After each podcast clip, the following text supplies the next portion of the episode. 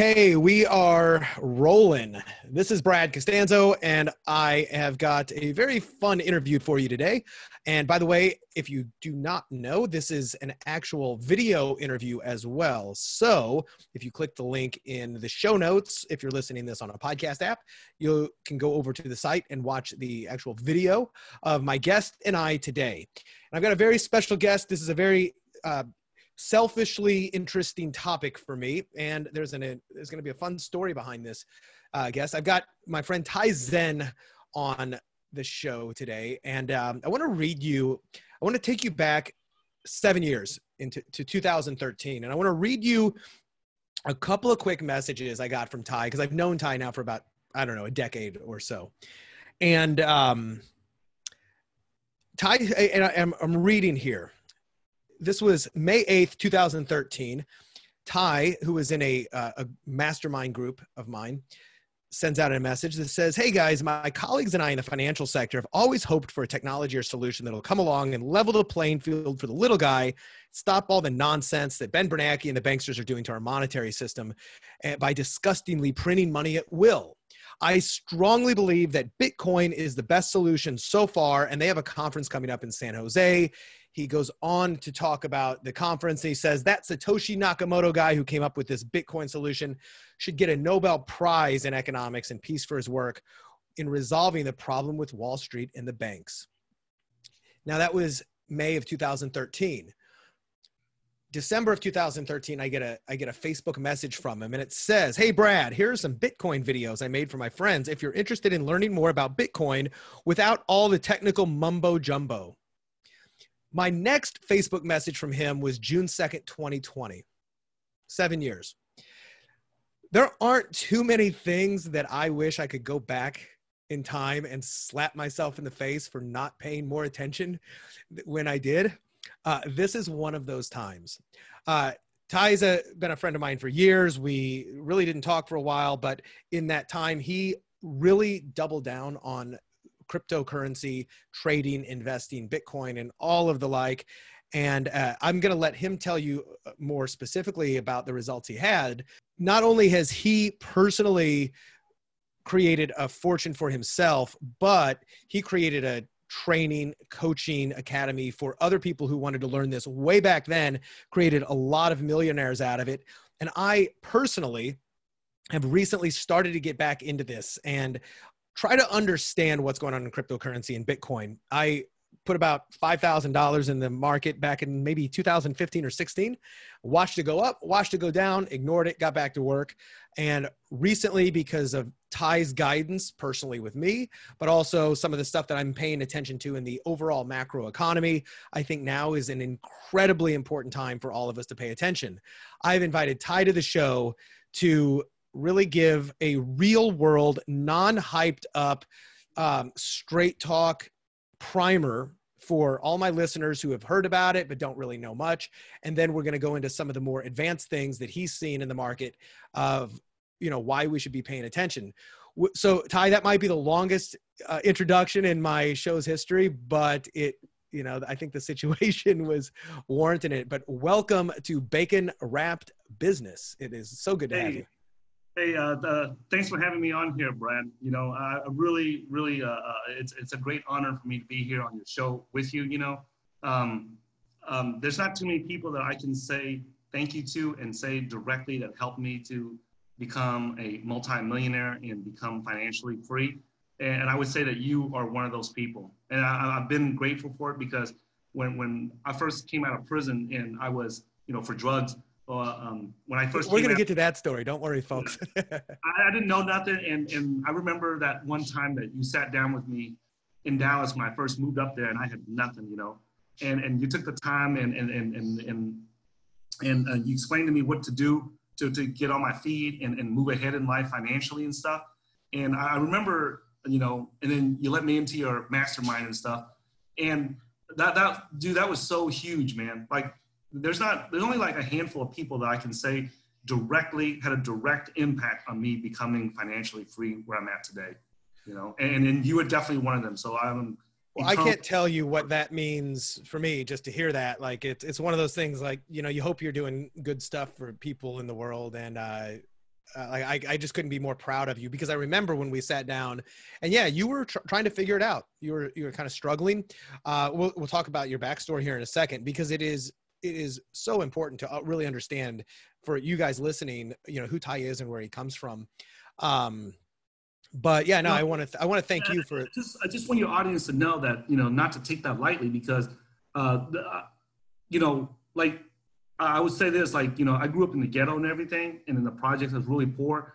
And it was Tony Robbins who first changed my mind that, you know, when I read his Unlimited Power book that said, hey, man, like, um, you know, if you change your mind, you can change your life, you know? And then it was uh, Rich Dad, Poor Dad, who's, who uh, said that, hey, if you want to make money, you got to learn about money. But those guys were in books, you know, I never met none of those guys in real life. And to meet you, you in real life, you know, in Dallas, and if you would sit down and take the time to sit down with me, not rushing, you know how like you meet some people that are doing good, and when you sit down and you try to have a talk with them, you know, it's like they're trying to rush through it, you know, and get through. Man, this guy's a, a broke ass, you know. Let me just hurry up and get through this, you know, and just get it out way. But but I, I don't know what you saw at that time, but you know, I really appreciate the time that you you you you spent sitting there with me and explained to me what I needed to do, you know, and and and, and you even you know, connected with me with different resources and people to do that.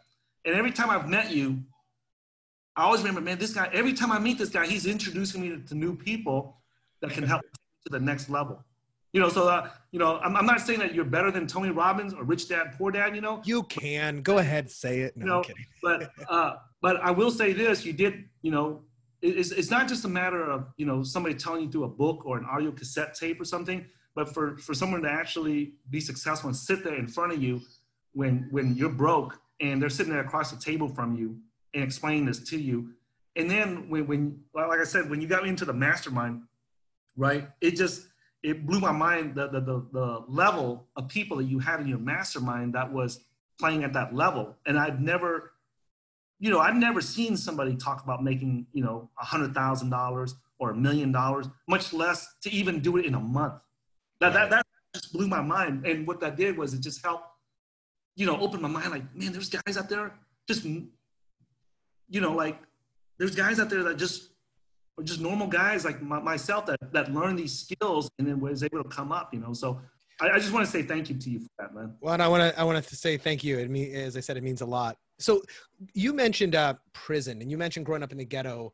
Uh, we're going to get into Bitcoin and crypto, but I mean, your story is so remarkable and every time you you know you tell the more details it's like jesus christ it is amazing where you're at but it's a testament to you and your your um fortitude there but you know take us back like you said you grew up in the was it the ghettos of uh, yeah, i'm from a, um, i was born in vietnam so everyone yeah. knows born in vietnam and after the war with the us um, the um, I came from a really small fishing village it was like maybe less than 3000 people in there and my dad, you know, um, he uh, he stole one. He hijacked him and his friends hijacked one of the communist patrol boats there, and we escaped Vietnam um, after the, the communists took over the southern part because we lived way at the the, the the, end of the southern part of Vietnam. So it took them several years to, to come down that far, and we were just a small, you know, fishing village that is not a huge impact on the country's security. So it, they took come all get there several years later after the fall of uh, Saigon. And so we left after they confiscated, the communists com- confiscated all my uh, parents' uh, property and, and, and they just confiscated everybody's lands and, and businesses and everything. But anyway, so we left and then on, on the ocean out there, we got into a gunfight and got hijacked by some uh, Thai pirates. And so we ended up in a Malaysian refugee camp for like a little bit over a year. And then um, we were there and then from there we got picked up by the um, i guess the united nations and the catholic services in new york city uh, so somehow or another we ended up with them and then so we came to uh, america lived in uh, montgomery alabama uh, we got sponsored by a um, luke jackson honda their, their family um, i'm not sure if they're still uh, there or not they, they, they had a um, successful uh, honda motorcycle dealership business there and then from there we moved to um, olympia washington and then that's where I learned how to speak English. And then we lived and worked for years in the uh, farms, the picking fruit and vegetables uh, out in the farms in Salem, Oregon. Mm-hmm. And we saved up some money, moved down. like migrant, like migrant working, right? Yeah, we were just migrants. We, you know, we, we, we didn't come from a rich family. We, my, my family was not educated. you know, didn't have a high level of education. You know, we came from a very small fishing village, you know. Yeah. And, um, uh, you know, uh, just, just to give you an idea how backwards our fishing village was, you know, when the uh, American Navy uh, uh, had their base there at my village, the, uh, out of all the villages, they, they, they chose to, it's called the, the Brown Water Navy, I think is the name of it. But they had their base there because it had the deepest ports, the, the deepest the, the river ports. So they, they had this, they had uh, the, the U.S. Brown Navy uh, base there, and then from there, you know, when we, when we had um, uh, freshwater pumps and, and things like that, but that was a huge innovation technology for our village because you know we hadn't seen that before. So just just even just a, a fresh water, just a water pump or water filtration system. That was yeah, that was that, that was huge for us back then. You know, so just to uh, give the audience an idea of the background that that, that of my village. But then, so from Salem, Oregon, we saved us some money from picking fruit and vegetables in the farms of Salem, Oregon. And then we moved, relocated down to uh, Fort Worth, Texas to work in the sweatshops. And Texas is one of the states in the southern part of the US. Um, and we were working in the sweatshops there. So I was sewing clothes, like, you know, stuff like this, you know, and we were, my brother and I, we were cranking out probably about 2,000 um, dresses for women each week and we did that for several years, like from the time we were in the. Um, How old were you then? Um, we did that from the time we were in the fourth, fifth grade, all the way up throughout high school. Wow. Yeah, sweatshops yeah. were real. Yeah, yeah, sweatshops were real. And, and, when I tell people that, they think it was in in uh, China or somewhere. No, it was in Fort Worth, Texas. Wow. So, yeah.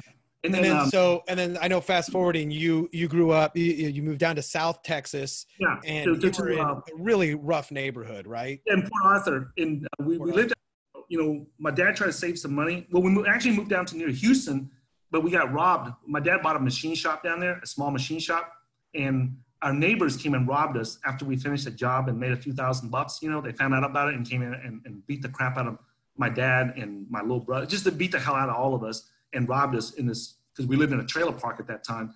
And so my dad got scared and he took us down to a smaller village called, you know, Palacios in Texas. And we didn't do too well there. So we moved back to the Houston area around the Port Arthur, Beaumont area. And we had a machine shop down in the downtown Port Arthur. And my dad bought it there. And, you know, my dad does not know like where the ghettos are at in America, you know, like anything with a paved road is better than the village that we came from in Vietnam. So he didn't realize that this was an entire black neighborhood, and and you know this was a drug neighborhood. And I'm not saying that just as a black neighborhood, it's a bad neighborhood. I'm just saying this particular neighborhood that we lived in in downtown Port Arthur was drug infested. You know, they were selling crack, they were selling cocaine, heroin, they just everywhere. And my dad moved there because the property uh, was cheap. You know, so he, he moved there so that we can reduce the, the, the cost of living and stuff, you know. So he bought a you know piece of land. It's just straight ghetto. It was straight ghetto. If, if you guys are in hip hop, you know that's where you know UGK and all them guys are from. You know, yeah. and so you know we live right just a few blocks from what they call Short Texas, where all the drug infested neighborhoods were, and there was just nothing but crackheads and crack dealers, you know, walking our neighborhood every day. I hung around the wrong people, got involved in drugs, and ended up in uh, prison and, and spent almost 14 years in prison, in federal prison for drugs, right? And and when I came wasn't out, it also I, I, think I remember you talking about also it was more of a trumped up gun firearms yeah, charge right? what, what happened was one of uh, one of the guys um, um, I had this uh, white friend who he was really um, good friend of, of ours right? And he, this was his third time getting arrested for drugs. So he was going to go to prison for life for, for a very long time. So he cooperated with the police to set up all the guys in the neighborhood. So he helped set me up and then a bunch of other uh, black guys, Mexican guys, everything, you know.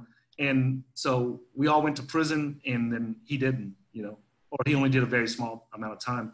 And it really sucks because when I went to trial, you know, I hadn't seen him since I got arrested. And then when I went to trial, he showed up at the trial, and I thought, oh man, you know, like, you know, I thought he had forgotten about me, you know, and left me for dead. And this is like when I was 18 years old. And then come to find out, you know, he didn't show up to trial to show support for me. He show up for trial because in case they needed him to testify against me. Man. You know, yeah, it, it sucks, man. And, and I, I couldn't figure out, you know, at that time I was not very street smart. I was not very, you know, I was still very naive, you know, and I didn't know what was going on. You know, I just saw him and I was like, man, you know, like at least some, somebody came here to show support for me, you know? and it really sucked, man, because I couldn't figure out why he wouldn't look at me. You know, I couldn't figure out why he wouldn't look at me. You know, and it's like, you know, and you and you've been to you've seen a, a U.S. courtroom before. You know, they have yeah. the chair back for the public. You know, and if, if you were you know, if, if I if it's your trial and I wanted to show support for you, I would just come sit behind you, right. behind you and your attorneys, you know, which is would be about maybe, um, you know, the the it would probably be you know the uh, the distance of like two meters at most or yeah. two, right? So I can just come sit behind you just to show you that I'm I'm here to support you. But he was sitting like the farthest distance away from me, and he would never look at me. And, and then and then when started to give you clues of what was going on no but then you know it's you know it's one of those things like uh you know you it's one of those things where you you you know like you have a a, uh, a crush on a girl or something in high school and then she has you know then one day you see that she's kissing the other guy you know and then you realize that hey you know she really doesn't like you you know she likes the other guy it's one of those moments in time where except this time you know it really hurts because you know that if that guy opens his mouth you know, you could I could go to prison for life. Yeah, exactly. But you, you did you got so you got sentenced to 14 years, is that right? No, I got sentenced to 15 years and one month, and then with good time and everything, I got out. You know, like after, um, like, uh, I was supposed to get out like after 13 years, but they kept me there longer because at that time um, I was not a uh, U.S. citizen yet. At that time, so because of that, right? They they uh, uh, they tried to deport me, mm. but they because Vietnam's a communist country, and I came to America as a political refugee. So, so they could, was, yeah, yeah. So I'm allowed to stay in the U.S. I'm a legal resident in the U.S., but they didn't. Uh, um, they said you're not a citizen, so we're going to try to deport you, even though there was no treaty with Vietnam to take back prisoners. So because of that, you know, I uh, um, uh, all the Vietnamese people and all the Cubans were kept in detention. So mm. the difference between detention and prison is that in prison you have prisoners' rights. In detention you have no rights.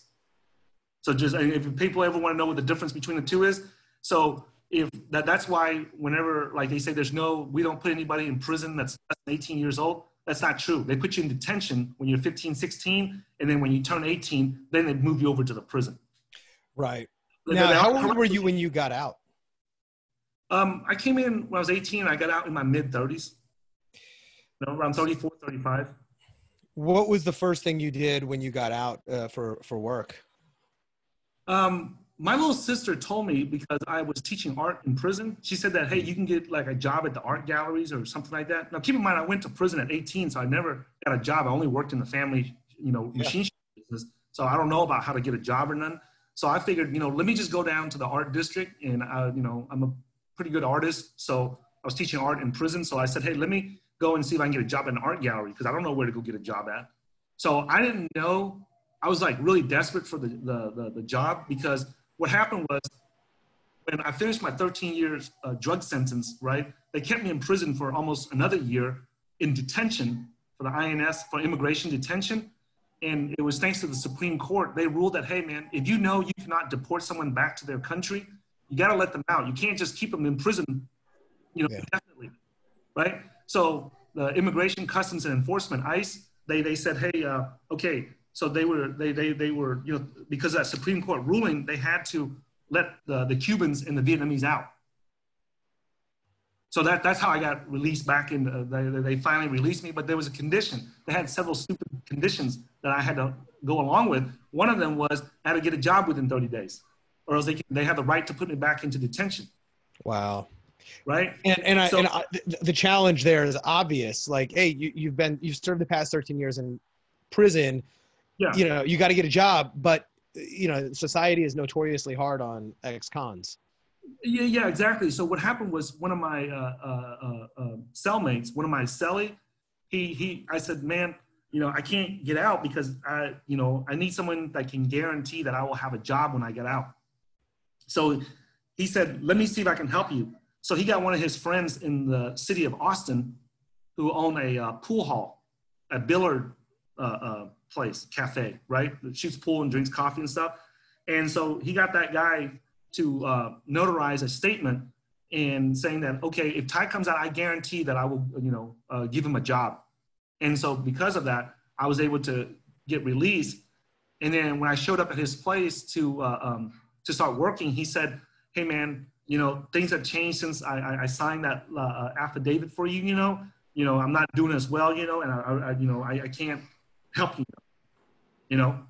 And I said, you know, I'm, I'm a damn, you know, like if I don't have a job within 30 days, you know, they'll they can put me back in detention. And he said, man, um, you out here, man. Go hustle and make something happen, man.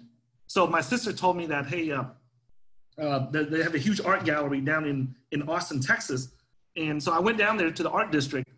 And it's really funny because I went down to uh, uh, uh, where the bus stops at in, in, in Austin. You can turn left on 6th Street or you can turn right on 6th Street. And I didn't know that. And so I turned the wrong direction. Like I, I, I went down like, um, I went down, I turned right and I went down the art gallery district and I started looking for jobs and you know, they, they didn't, they didn't uh, let, um, have anything available. And so I got, I was like, man, I got, I, I got to let these guys know that I'm serious and that I'm not joking around and I really need this job. So I, I, what I did was I started offering them, you know, that, hey man, I'll come work for you for a month for free, just to say that I'm employed. And then if you like me after a month, just keep me and, you know, pay me for that month I spent there. But if I didn't bring you any value, then don't pay me. Just let me know and I'll go get another job. And what I was doing is I was just trying to buy time so that I didn't, so I didn't have to go back to detention. I just wanted to say to, to, to ICE that, you know, my, my, my parole officers that, that I'm working so that they couldn't put me back. It didn't I, matter how much money you made. It just yeah, mattered that you were working. Yeah, yeah, yeah. Because the agreement was I had to get a job. It never said how much I had to, to make. Yeah.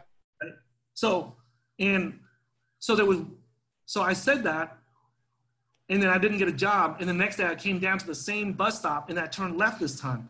And instead of the art district, I thought it was the art district, but it was the club district.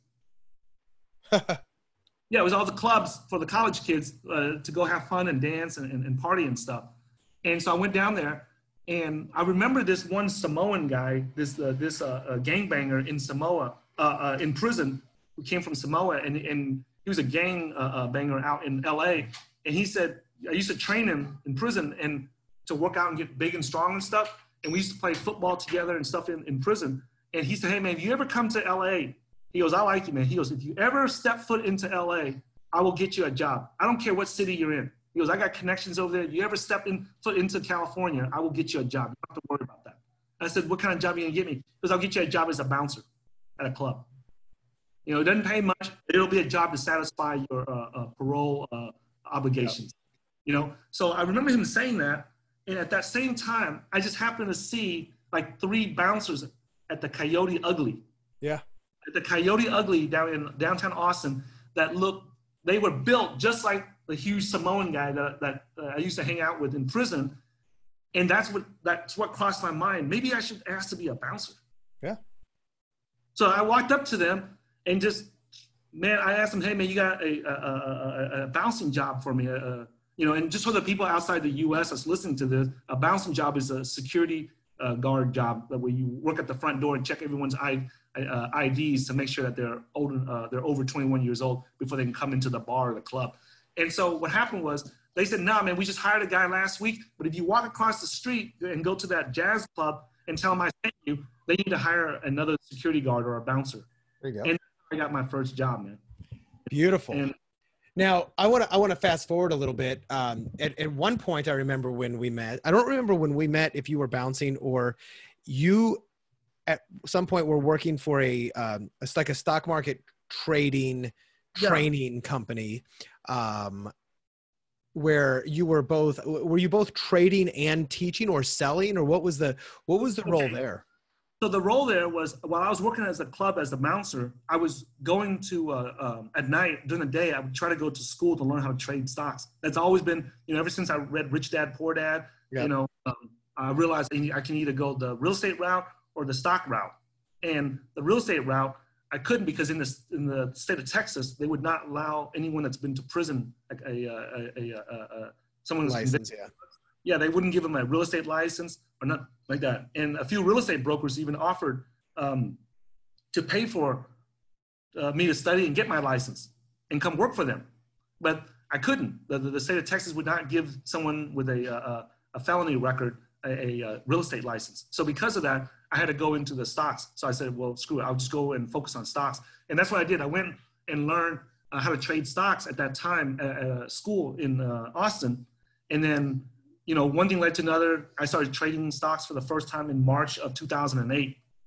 And so the market, the, the market crashed right afterwards. So it taught me a lot how to survive in a market crash. And then I just came up from there, started doing a little bit better.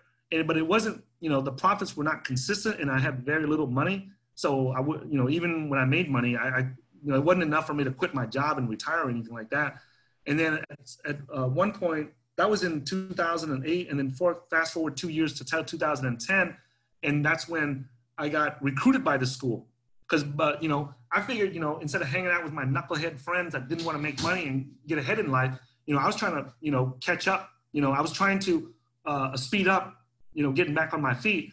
So I had free time and I wasn't working at the clubs as a security guard. I would go to the school and volunteer to help them clean up their computers, pour the coffee for the instructors. And, you know, I came from the old school, you know, uh, Kung Fu days, you know, where yeah. you go to uh, the dojo and you just help mop up and clean up and do whatever you can when you have no money to, to, to get, you know, Kung Fu lessons, right? Exactly. So that, that's, that's what my mentality was, you know, and, you know, from an Asian culture, that, that's already instilled into us. So it was not a big deal for me, you know.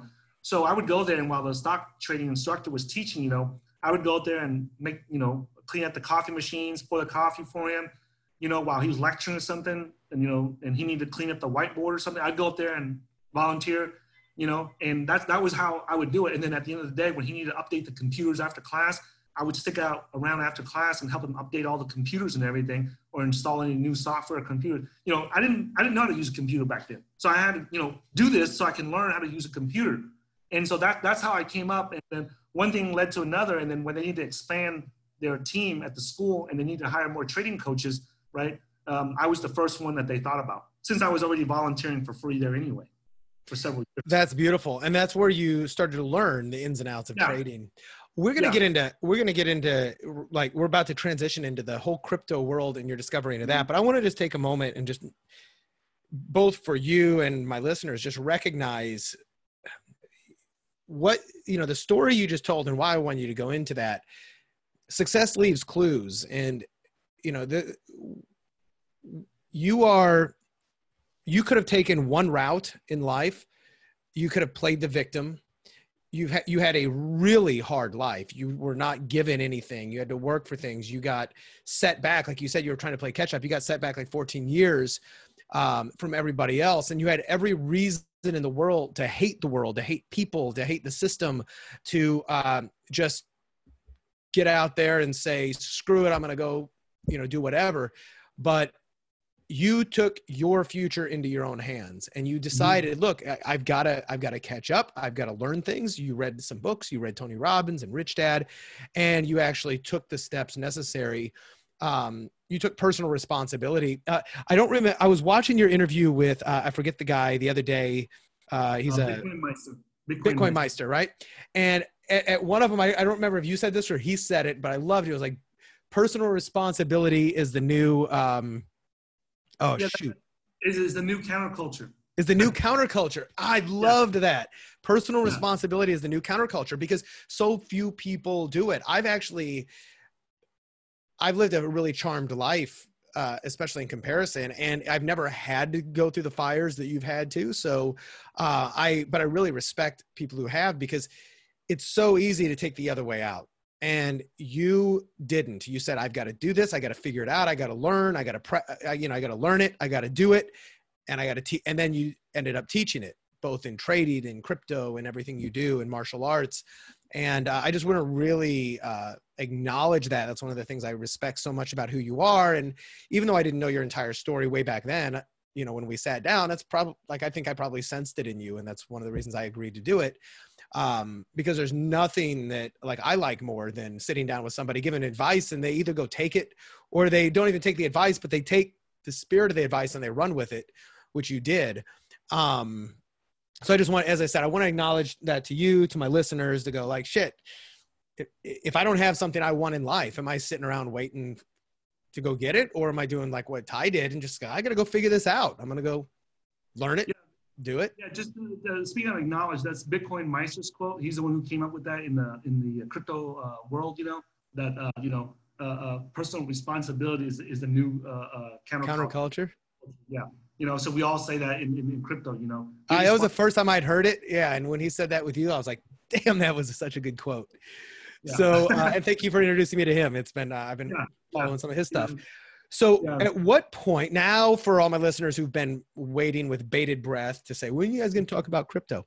Um, when did you discover? What year did you just first discover like cryptocurrency, Bitcoin, et cetera? Was it right around 2011, 12, 13? Yeah, it was 2000 October 2012. I went to go work at an energy uh, brokerage firm in uh, Dallas, um, and um, it was. Uh, I went there um, because they they uh, the job there um, if, if, you sell commercial electricity you get residual income and at that time in 2012 i had already suffered two heart attacks one in after i got out of prison and then another one earlier that year in 2012 so i said let me go work someplace where in case something happens to me you know my my, my wife and kids would still get a residual income from from my work. Yeah. Went there because I had a background in trading, so I can watch the uh, natural gas markets and see how it's doing, and then call up uh, the commercial customers, the hotels and schools and you know businesses, and then uh, uh sell them electricity. Okay, and then help them procure by their electricity use. Okay, and at that place, the the the, the CEO and the COO, um, the, the two uh, co-founders of the company, they were really straight, you know, uh, legitimate uh, entrepreneurs. And when I say straight, I'm not talking about sexual orientation. they are straight guys, so I don't want them to hear this. you know, but they're really uh, uh, uh straight up uh, businessmen. You know, uh, very meticulous in what they do and very detailed and very customer oriented. You know, and they have very high integrity in what they were doing in their business. So I learned a lot from them about how to be an entrepreneur and, and, and you know things like that. But the one thing I didn't understand was that these guys are making like, you know, I estimate like over half a million dollars a year in just residual income from selling electricity. Instead of focusing on expanding that business, they were worried about um, this stupid Bitcoin. You know? Yeah. And, you're like, and, what's this? yeah, I mean, like there's some some BS, you know, magic internet money, you know, and I'm like, and every day that's all they're doing. They're scrambling around trying to figure out how to get more bitcoins. And I'm like, why don't they focus on getting more commercial business uh, customers to sell electricity to instead of focusing on this stupid magic internet money? And I told them it was BS, it was a scam, and that they were gonna. And then one day the COO he uh, he told me he goes, why don't you go read the Bitcoin white paper instead of talking out your butt and being a stupid idiot, right? Go talk about it first before you come tell me what it's about. And so in the back of my mind, I was thinking like, you know what? I'm gonna prove you wrong. I'm gonna go read the damn Bitcoin white paper and I'll prove to you that it's that this is BS. You know, I'm a trader, so you you can't tell me about trading. You know, you know how to sell electricity. You don't know jack about trading. You know, so let, let me go figure it out. and I'll bring back the evidence. You know, and so when I went to read it, I was reading the summary of the Bitcoin white paper, which I highly recommend everyone, every one of your viewers, before you get into crypto, read the Bitcoin white paper to see what the original author, the computer scientist, put in there, why he invented Bitcoin. Just if nothing else, just read the, the summary. You don't have to read all the math and all the computer stuff. Just read the summary of what he was trying to do. So I read that and I said, hey, you know what? If somebody invents this system, it'd be extremely valuable. If somebody could do this, it would be very valuable. And he says, here's the proof that it can be done. So he lists all the mathematical equations and everything. And you know, unfortunately, I'm not one of those Asians that's good in math and science like all the other Asians. You know, I mean, people always think all the Asians are good in math and science, but there's a small percentage minority that's not. They suck at it. Instead of being good at it, they suck. You know, and so I, I fit that. You know, I'm one of those. So everybody thinks that I'm good in math and science, and they don't realize that not every Asian is good in math and science. Now, and then you know, um, and so I sent it to my my buddy Leon, who at that time he was a, a high level engineer a software engineer, and he is one of those real Asians that's good in you know computer science, math, you know science, and all that stuff. So I sent it to him and, and told him, hey, go look at this white paper and list down all the reasons why this is a, scam, so I can tell my boss at work because I, I, believe they're getting scammed, man, because of yeah. this big stuff.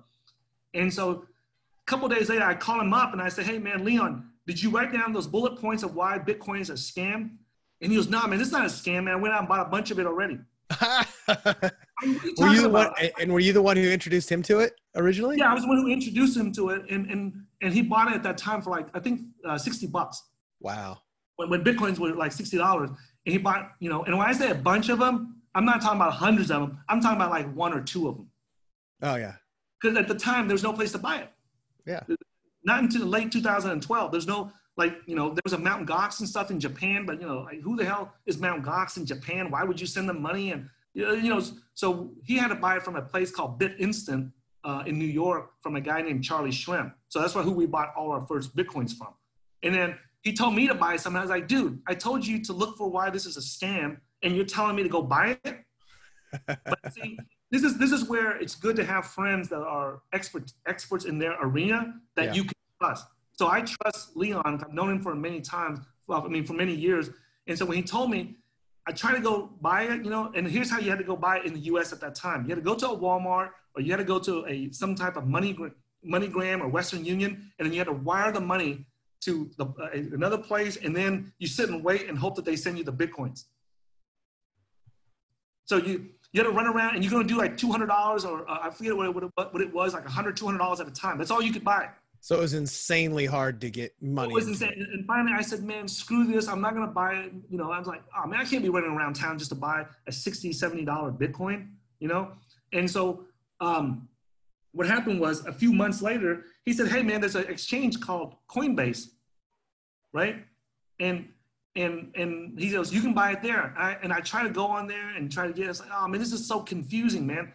And why don't you buy it for me? So he helped me buy my first bitcoins. So I introduced him to Bitcoin, and then he helped me buy my first bitcoins. So to this day, we're always like, you know, who, what came first, chicken or the egg? he's like, he's like, hey, thanks to me, you became a, a multimillionaire. And I was like, no, thanks to me, you became a multi. yeah, exactly. If, if, I didn't tell you about the Bitcoin white paper, you wouldn't have known. You know, so it's it's a friendly uh, uh, uh, back and forth here. You know. Right. Well, and as I mentioned in the as I mentioned in the um, in the uh, introduction, and then it was May 2013. I went back through my forum, um, my mastermind forum, uh, you know, logs, and that was the first time I saw you mention it you like check it out and i remember thinking so you know my background is I, I, was a financial advisor i had a degree in investments and economics and um, in finance and i I even did a little bit of postgraduate study at Wharton, and I understood money to a, a degree.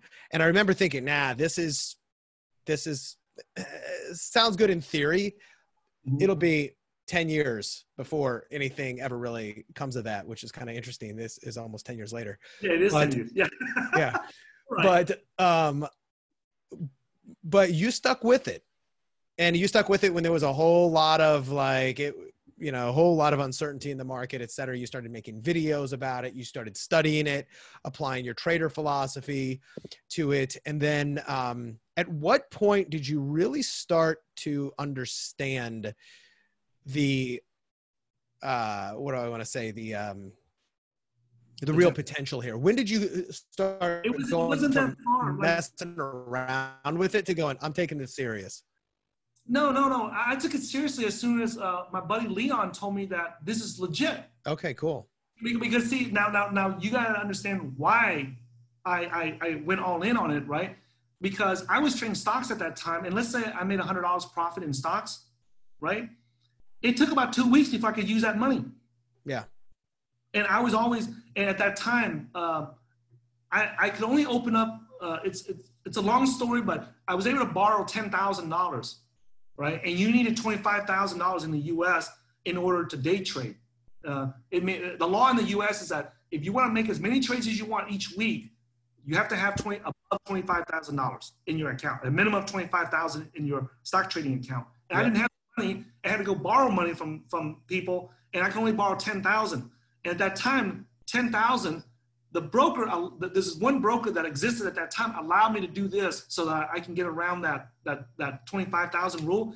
He said, as long as you trade cash and don't borrow money from the broker, you can make as many trades as you want. As long as it's cash. Yeah. It's, he said it only applies to the, the, the $25,000 pattern day trading rule. It applies to if you use margin. But if yep. you use cash, that's your money. You can do as many trades as you want. And at that time, I was only trading 10 shares. I was only trading 10 shares. So that allowed me to make as many trades as I needed each week. So I, I was trying to practice. I wasn't trying to, you know, uh, become a millionaire or go to the moon at that time. I was just trying to learn how to trade, right? So that's, and then some weeks I would make a mistake and make, you know, when I increased my from 10 shares to 20 to 50 to 100 shares, right around 100 shares somewhere, sometimes I would miscalculate and forget, and I would go over the 10,000 limit. So I use yeah. up all that week. So I would have to wait a whole week to, to, to use that money again. And, and I used to be frustrated because it always, you know, as a trader, it always seems like when you cannot trade, that's when the big moves happen. Yeah. You know, and you're yeah. always like, oh, man, if I had the money, I would have bought that and I would have made this gazillion dollars, you know. But the reality is, you know, so I learned what it was like to wait for my money to clear and settle so that I can use it. And then there are times when I took profits, right? I would have to wait like two weeks for the broker to clear the transaction. Like if I buy 100 shares from you and then uh, I, I, sold it to somebody else, I made the money. I'd have to wait for the broker to clear it, send the money to my bank account, wait for the bank to clear it, and then I can use that money. And that whole process back then in, in, in 2008, 2009, 2010, that took about two weeks. Wow. So I experienced, and I kept saying to myself, man, imagine all the guys that have millions and billions of dollars and their money gets locked up for even a day. How much is that worth? So I, when I saw Bitcoin, and Leon sent me a, a, fraction of a Bitcoin to show me how it works. He was showing me online, like he would send it back and forth, and we would send it back and forth to each other, right? Mm-hmm. And and the, I remember the first time he sent it to me, I go, okay, so when does this clear and settle so that I can use it and send it to someone else or send it back to you? He goes, just wait a couple minutes. a couple minutes, you, you know? days. And I said, a couple minutes. I said, how's that possible? Like the banks in the stock market takes two weeks and the minimum is is three days. That's why they call it T plus three. So yeah. three means the trade or the transaction plus three more days before it clears. Right. No, man, this is this is the why this technology is so revolutionary because it only takes minutes to clear. And, and I said, okay. And then before we even finish talking on the phone, the transaction clears. So I'm able to send the bitcoins back to him. He sends it back to me. I send it back to him, back and forth, and it was like this. It was instant, and it cleared. So it was the first time that I saw a technology where the transaction is the settlement. Well, now how is that different that uh, even back then than like PayPal? Because, and I may be clear. Uh, whenever you and I send money through any traditional system, it looks it, like if I send you money through the bank, through Chase Bank, through uh, uh, uh, uh Bank of yeah. America, any kind of HSBC bank, it shows up in your account immediately when I wire it to you or send it to you. But in the background, in the back end, in the back office, they're still trying to clear it. And it takes three days. Is that even true with like PayPal? Like for instance, if I sent you if I sent you like five thousand dollars worth of PayPal right now, uh, you wouldn't be able to just go withdraw that and pay for stuff right now, right? Would you? No. What happens? No, no. But that's why whenever, if you notice, like whenever uh, people get their accounts frozen at PayPal all the time, you're in them. You know, you you you coach so uh, uh, uh, and consult yeah, yeah internet marketers, you, you hear them getting their accounts frozen all the time. That's because of that. Because PayPal doesn't want to be responsible if they, somebody asks for a refund or there's a fraud or something. And, and once they clear and settle it, then that means that they can't take it back anymore, right? And then some banks, depending upon the amount of volume that you do, the banks will let you just go ahead and use it because they know the likelihood of you doing fraud is very low with it. So yeah. if I you $100 right now, let's just say I send you a $100 right now and you withdraw it right away they'll go ahead. They're using their what they're doing is they're loaning you the money to use it, but it still has to clear in the back office. It mm. still has to clear. There's no way it can clear that fast. Yeah. Okay. That's the reason why the stock market cannot operate 24 hours a day like the crypto market can. Because they have to stop it and clear the transactions. Every day after the trades are done, they have to take time to clear and settle the transactions. And so when I saw Bitcoin clearing and settling the transactions within a few minutes, I was like, dude, this is going to revolutionize Wall Street. There's no way that Wall Street is that stupid where they won't use this new clearing and settlement technology. Now, a lot of people get into Bitcoin because of it being a new currency. I never believed that from the very beginning, and I still don't believe it till today. Okay?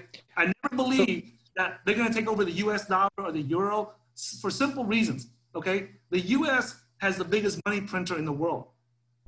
They have the most aircraft carriers in the world. They have the most fighter bomber, fighter jets, bombers, you know, stealth bombers, submarines in the world, right? and uh, China might outpace them by now. But you know, last time I checked, they still have more aircraft carriers for sure than anybody else. They're not building all this stuff and having all these big military bases around the world and let you come along with some cryptocurrency called Bitcoin and take over their money printer and take away their power.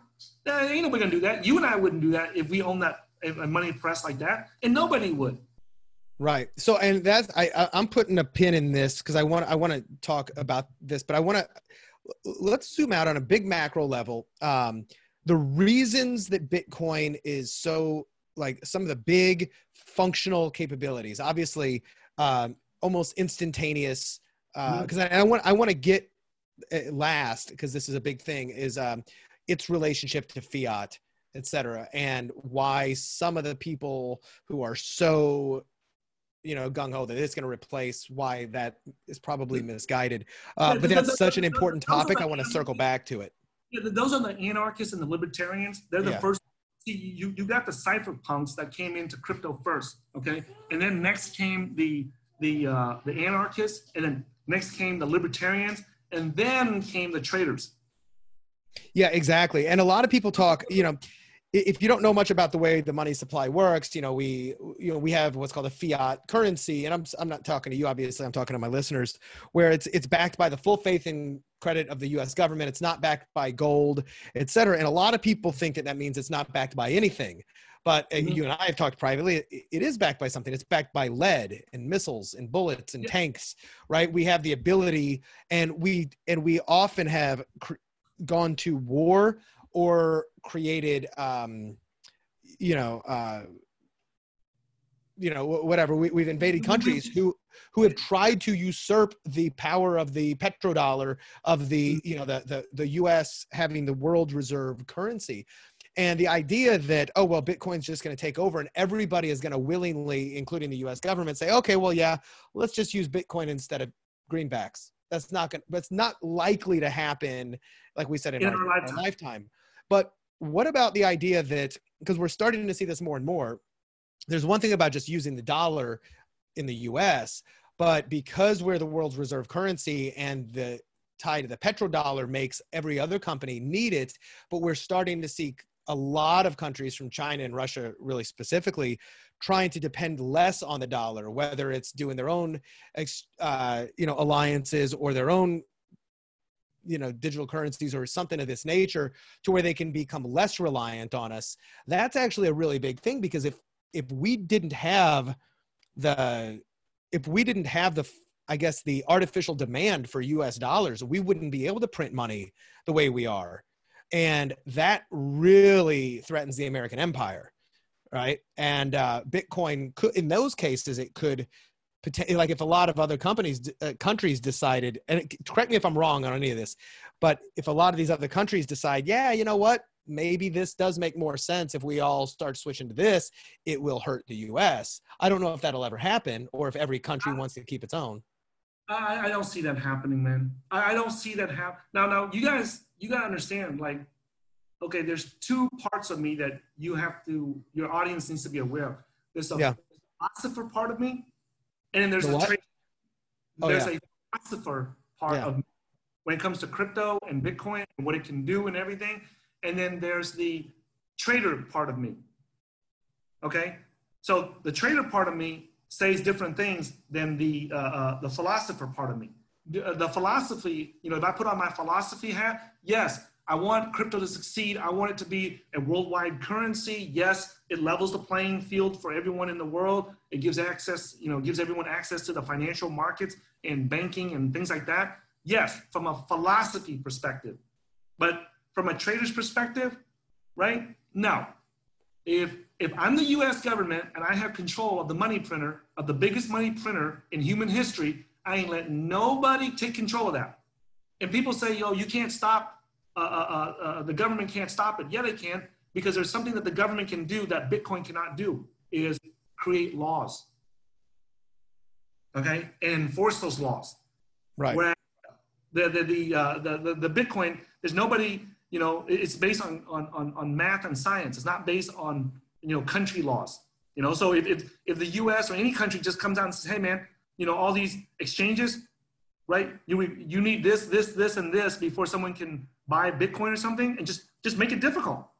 Just make it difficult. Well, and Russia, eh, China, and Russia have already done this recently. Yeah. They've created bans in doing commerce with it. Um, and I know this is one of the big things that a lot of people, myself included, like, well, what if the U.S. government, for instance, because we live, I, I live in the U.S., so that's the one I'm most concerned about. What if they decided to say, okay, um, we're going to we're going to prohibit transactions and doing commerce in Bitcoin. We're going to prohibit on ramping or even off ramping, uh, which means in the crypto world, that means like, you know, buying crypto or selling crypto for US dollars. I mean, they could do that. They could very easily do that, especially if stuff gets to be so uh, problematic. One, one of the articles I read that I really liked though about, you know, the, the real risk of that happening, they said, you know, the crypto market by market cap is still so small compared to the rest of the uh, assets and money supply from you know from gold to you know et cetera that by the time it gets on their radar it's on their radar but be, by the time it became even close to being a threat it would be mm-hmm. something like 10 20 50 times higher in value than it is that right now right so that the where we are right now is still so early in the yeah, entire. So, so let, us let's let's just throw some numbers out there so that your audience has an idea of what we're, you and I are talking about. So the the entire crypto market, the all the, there's over six thousand cryptocurrencies on the market right now, right? And the granddaddy or the biggest one obviously is Bitcoin because it was the first one. But if you combine all their market cap together, you know, take the, the quantity of coins that's available on the market for each cryptocurrency and multiply it by the price of that coin, you come out with the market cap and if you add all the market cap of all, you know, 6,000 plus coins together, it's only like somewhere around 350 billion. Somewhere around there. Right? All combined. Yeah, yeah, all combined. Now, if you just look in the news, right, and look at Apple's uh, uh, uh market cap, Apple just crossed a $2 trillion market cap. 2 trillion.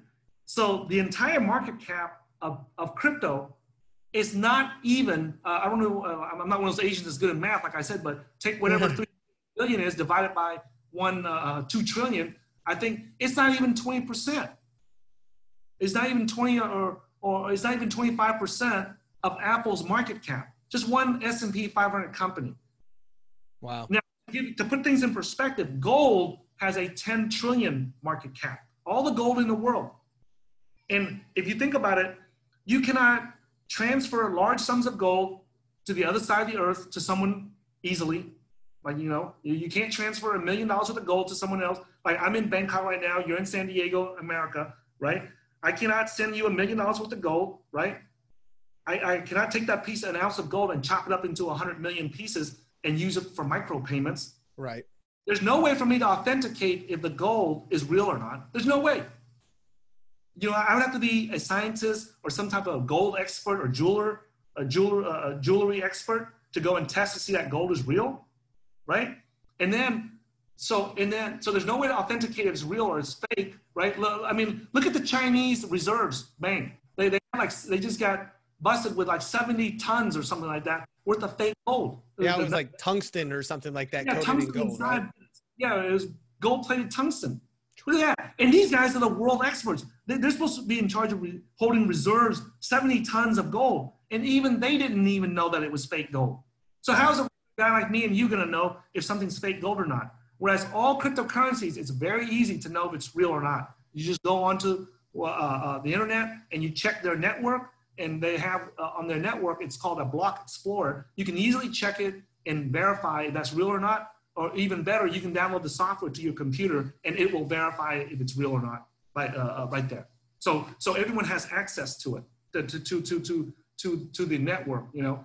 And I, I think that what's important here besides the clearing and settlement, right, technology, you can use it for a lot of things.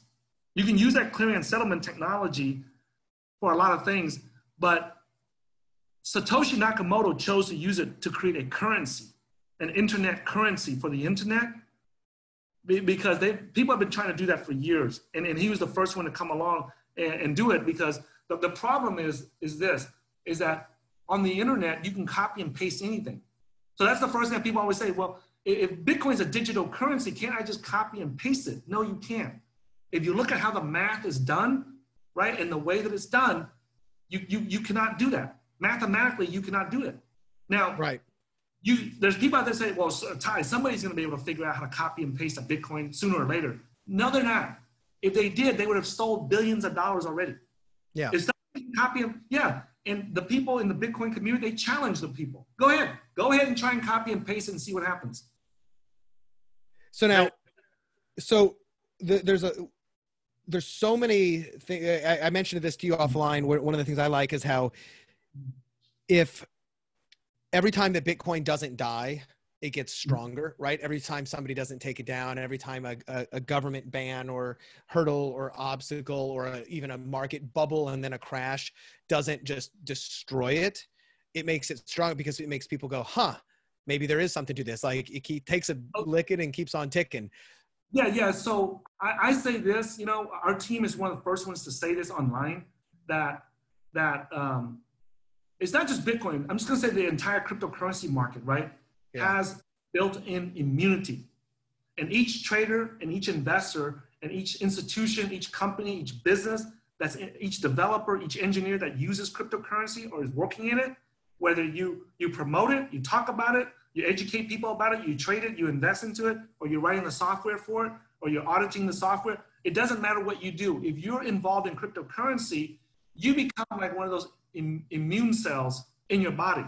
Yeah inside the immune system, okay? And the entire crypto market has a, a, an active and live and natural, that's the key, natural immunity to, let's just call it BS, and to attacks and to viruses. What kind of viruses? Like to the governments that try to ban it, to hackers that try to hack it, to thieves and scammers, all these things that are trying to attack the network and the system to steal the cryptocurrencies it learns from it. Yeah.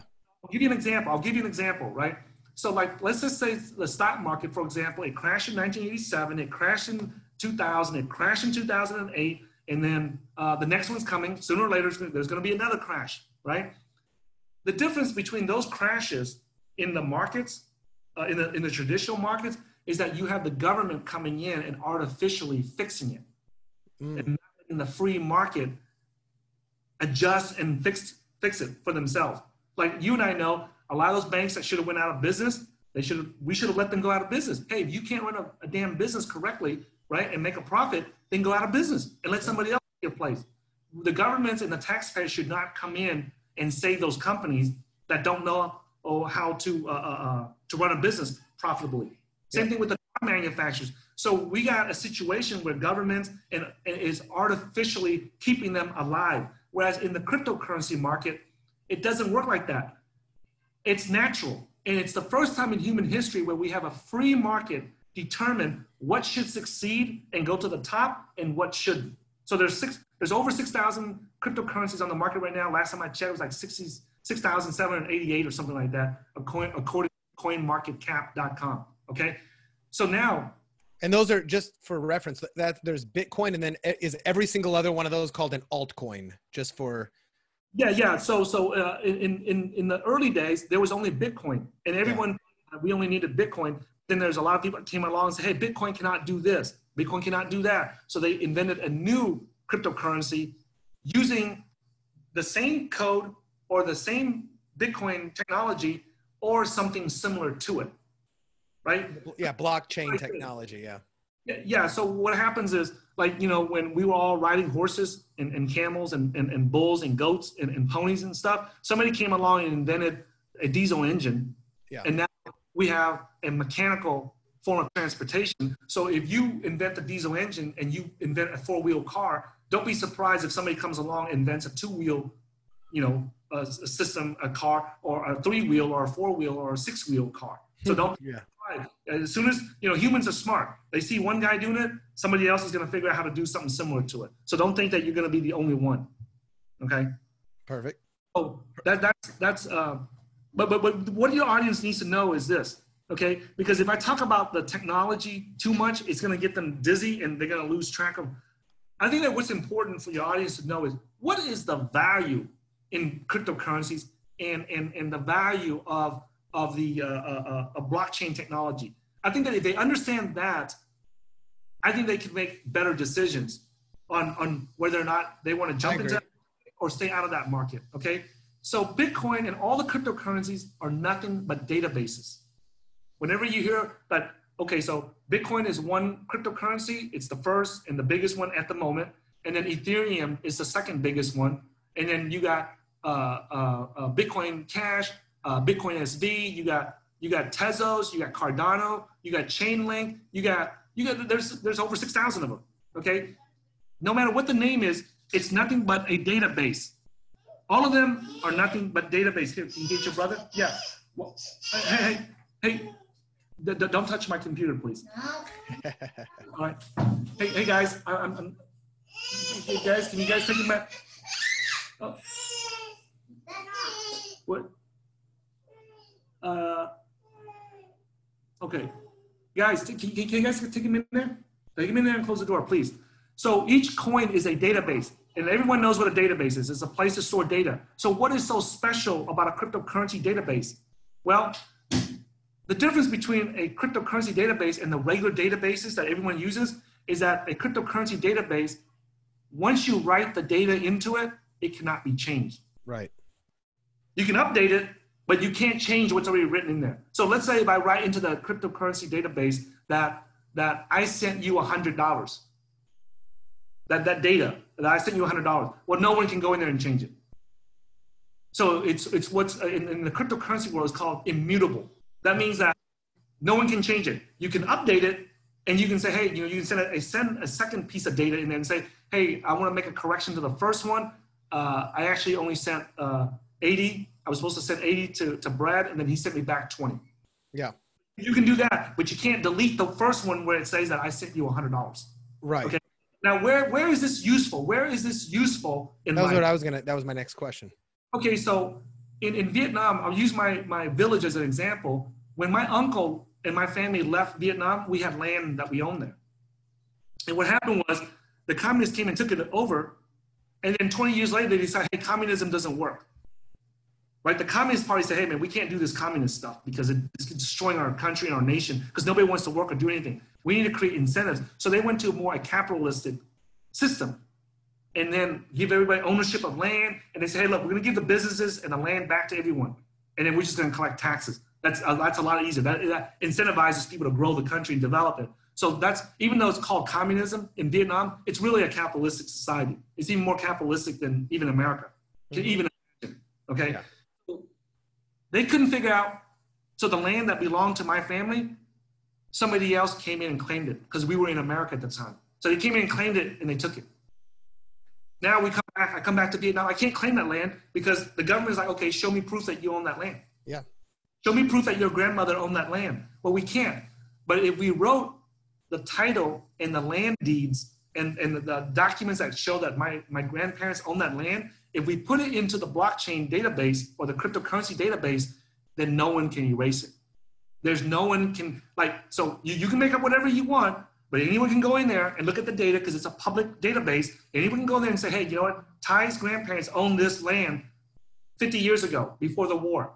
And when the Communist Party took over, they seized it, but this land still belongs to them. And it's never been changed since then. It's never been modified.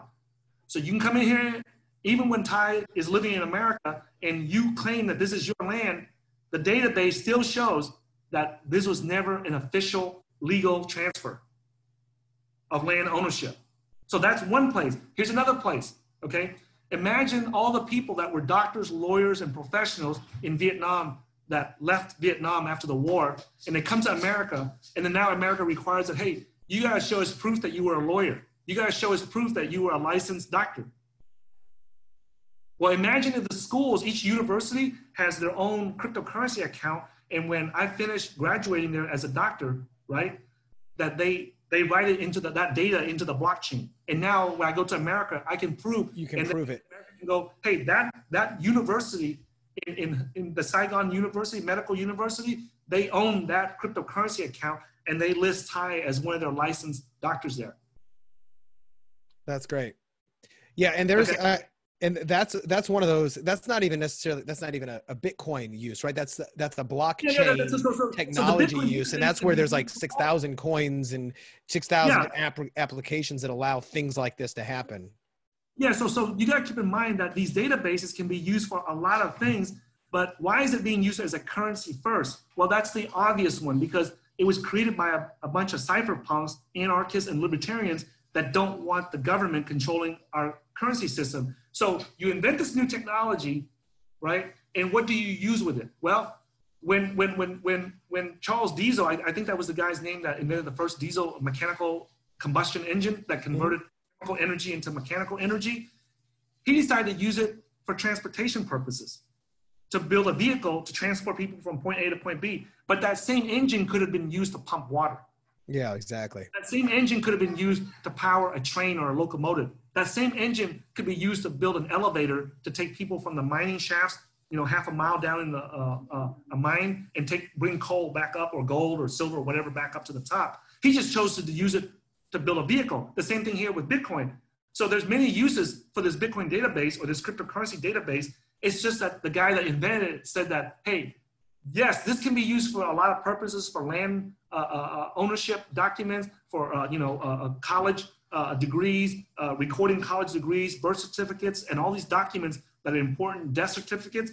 But I just want to give an example of a use case for it, this new technology. And in this particular instance, I'm going to use it to build a new currency system that mm. cannot be controlled by the government.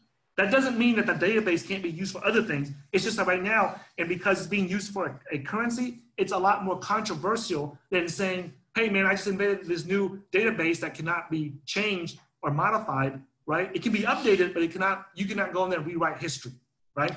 Uh, yeah. None, it's not going to be as sexy and as appealing as and exotic as if you say that it's going to be a new currency that the governments can't control. You, you see what I'm saying? Yeah, so, so I, I do. I See what that sounds right? You, if he came out and said, "Hey, man, this is the newest technology to clear and settle financial transactions and stock transactions on the stock market or on Wall Street, it's not as sexy. It's not, and then also that's not the problem he was trying to solve in the first place. Yeah, it just happened to solve it.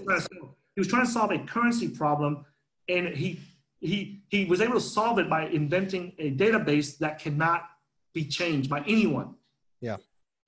Okay. And there just happens to be now a ton of other potential uses in blockchain. That actually brings me to one of the other points that so if you're not if you're not haven't been studying crypto if uh, at all or whatnot you might not be familiar with this massive trend going on right now that in the industry they call it DeFi which is just a acronym or short for uh, decentralized finance um, in the past couple months we've started to see really big run-ups and really big like resurgence of um, some of these other coins, alt coins, pop or pump as they you know we call it here. Mm-hmm. Um, explain DeFi for those who are unfamiliar uh, and its role and what and maybe kind of your take on it because we're starting to see some really stupidly incredible gains, but then they you know they pump and they dump and they come back down and there's there's projects that look really sound and really cool, but then there's scams and then there's things that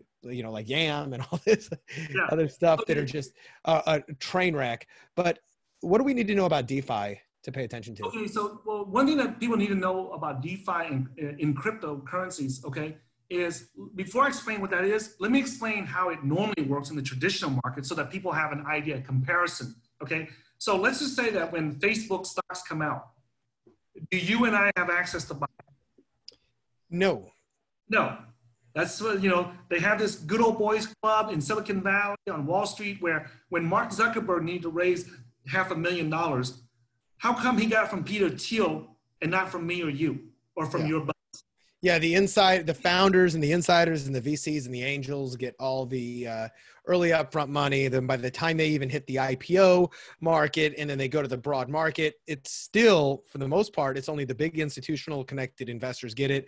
By the time the average investor gets it, it's already inflated. It's up a thousand times already. Yeah. You know? Yeah. So I mean, and to give you an idea, like Peter Thiel, who sold PayPal along with uh, Elon Musk, he got like 150 million also from the sale of PayPal or something like that. Yep. And he put 500,000 into Facebook and later on became like over $2 billion.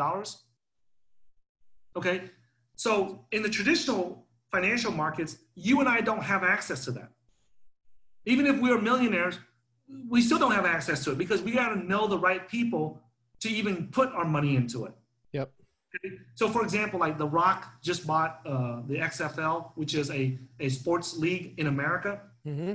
And I want to join in with him because we think he's a huge, you know, talent, and then he's going to turn this uh, sports organization around and become very profitable. And we believe that the NFL uh, is also another uh, popular sports organization in America that's worth, you know, billions of dollars. And we believe that, hey, The Rock just bought this for uh, 15 or 25 million. I forget what the number was, but it's a very small amount. And you and I want to pitch in with him we can't. Even if we have the money for it, we can't because we're not the right people. He doesn't know us, so we can't go in there. So by the time he gets a you know a billion or something, then they might go public or whatever, and then we get into it. But that, that by by that time, it's already went up 50x or 100x, 100 times, right? So the public is not used to investing into something that goes up 10x, 20x, and in, in, in, cryptocurrencies, they don't measure your gain in percentage. Like we used to measure gains like 2% profit, 5% profit, 10% profit. In the cryptocurrency market, the gains are astronomical, so they measure in multiples. So 100% would be 1x, which means one times. X means times. So a 1000% profit would be 10x or 10 times. So it's measured in multiples. So when you hear people measure the gains or the profits in multiples, it seems like, oh, this is crazy. But it's not because it happens in the stock market all the time, except you and I don't have access to that. And, and, and so I shared with one with your audience a concept called immutable, which means you cannot change something once it's written. You can't rewrite history. Okay. The second concept that gives cryptocurrencies value and, uh, and, and, and the DeFi value is what's called permissionless. So that's another characteristic or another huge value proposition to cryptocurrencies is that it's permissionless, meaning that you and I don't have to ask Mark Zuckerberg for permission to invest into Facebook. Imagine that a world where we saw this guy named Mark Zuckerberg, he's, he's growing his company faster than he, he can handle. He's hiring 100 new employees every month. And we said, you know what? I like this guy. I, I think he's got talent. I think he's got a future. I think he's got to be a big company someday. I'm just going to go ahead and give him money to invest in it. And he has to take it. He has to take it. He don't have a choice to, to, to, to deny us and say, hey, you know, Tai, you're Asian. I don't like you. You know, uh, hey, um, Brad, you're, you're, you're from San Diego, right? And you know what? You were originally from Texas and it's a Republican state. I don't like your political uh, uh, uh state, you know, so I'm not going to let you have access to my company, to buy in early in my company, right? So in crypto and DeFi, it's the first time in human history where a project can exist. And if you like it, you can invest into it regardless if they want you or not. Regardless if you're black, white, Hispanic, African, Asian, you know, you can be part of the KKK or you can be part of the uh, the uh, the Black Panthers. They don't care. And you don't have to be and you don't have to be accredited.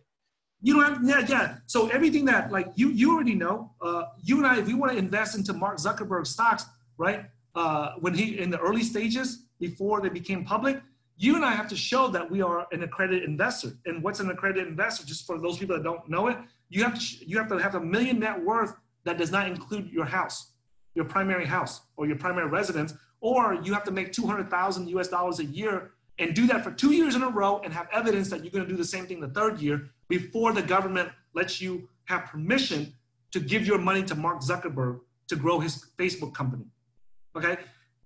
Cryptocurrencies and DeFi is the first time in human history where you don't need any of that nonsense. You don't need anyone's permission. And even if they say you can't, it still can't stop you. Yeah. As long as you, because it's all done with math and technology. So if, if this database, if this cryptocurrency database, for example, let's take Chainlink, for example, because, you know, full disclosure, I own, I own some, I own Chainlink. Chainlink. You own some Chainlink. So just, and they didn't pay us to say this, okay? So I just want to be clear on that. Um, Let's say that we like it and we invest uh, into that project. No one can stop us, even the Chainlink founders. Let's say they don't like us, right? They, they can't stop us. So it's permissionless. So it's the first time in human history where we don't have to submit any legal documents to prove the KYC, which means know your customer, or anti-money AML, which means anti-money laundering. We don't have to submit any KYC, any know your customer, or any anti-money laundering documents to the project owners or the project founders in order for us to invest in their coin. Right. That's the beauty of it. Just think about that, man. For the first time in human history, the public has free access just like Wall Street does. Right. If we, as long as they, yeah, because all they have to do is really, I don't know what it's called. Is it called just tokenizing their? It's the well, it's it's blockchain based. Yeah. So it runs So on tokens. Yeah, so instead of having a stock, you own a token of their project, of, of their network, right? And, and, and, and the, the, the beauty about it is that you can trade it with anyone. If I buy their tokens and I trade it with you, I don't need to KYC you or AML you. I don't need to check to see. And we don't have to go through a third party exchange. We can just trade. No, between the two of exactly. That- that- that's another thing. You don't need a middleman. Yeah. Like with stocks, like in America, if I want to buy or sell stocks, I need to go through TD Ameritrade, which is one of the biggest brokers in America, or go through a Charles Schwab, which is another big broker over there. Like if I want if I want to buy 100 shares of Apple from you, I got to go through them. So we each got to give him the middleman a cut, which is the broker. And here in crypto, there is no middleman. If I want to sell to you, I just sell directly to you. Right. Now, now one of the things though that you know, there's always two edges to the sword. So Okay. the, the risky part is obviously that because there's not as much or any scrutiny from the SEC and regulatory guidelines, it is also uh, highly susceptible and common for pump, dump, manipulation, inside kinds. trading, all that. It's the wild west with some of these, right? So you have you to be really careful with what you do. yes, everything that you can imagine, you know, front running, dumping, uh, uh, uh, pump and dumps, uh, uh, uh, flash crashes, anything that you could possibly imagine can go wrong in the traditional markets. It's being done every day, every day in the cryptocurrency market, on all the exchanges. Even the ones that claim that they're straight and everything, I see evidence of it. Okay. So how do you so how do you protect yourself against that? How do you get into projects that you really like and believe without you know just getting run over by hyper sophisticated investors who are who have you know Okay. freewheeling so, so, so this is what you do. Th- th- th- This is my strongest. Uh, you know, I'm not a licensed financial advisor in any country, so I'm just going to say this is the strongest advice and recommendation that I would give to myself if I had to start out today. Okay, in the traditional markets, we rely on the governments to do the law enforcement and the due diligence and checking to make sure that the the, the, the, the actors are acting right and, and the companies and the projects are acting right and following the law. In the world of cryptocurrencies, it's your personal responsibility. Back like like uh, Bitcoin Meister said on, on his show, you know, personal responsibility is the new counterculture. Okay, you are personally responsible for it. So what are the things that you can do to protect yourself? Right when you step into the crypto market, the first thing you need to do is protect yourself. Not worry about profits. You need to just protect yourself. And if you just survive, if you just survive, you are going to do okay. Right? You don't have to be a rocket scientist. You just got to survive this boom. It's moving so violently, so fast, and so aggressive that if you just, the train is flying by like this. It's not moving by, it's flying by. If you can somehow latch onto that train for dear life, you know those, we call it the Indian train approach. You ever seen Yeah. this thing? yeah search so- for Indian train on Google and go to images and see all the Indian trains. They got like a Indians stuck to the train on the side of the train, and they're holding on for dear life as the train goes by, right? And then when it when, when before it slows down, you got to hop off. That's how. So right now, right now, later on, it'll be a lot more stable and a lot more, you know, calm down and a lot more mature. But right now, we're still early. So you got to take the Indian train approach. You don't waste time trying to build the train tracks. You don't try to waste time build the trains or figuring out what train is good. Hey, it's going in. All of them are going in the same direction.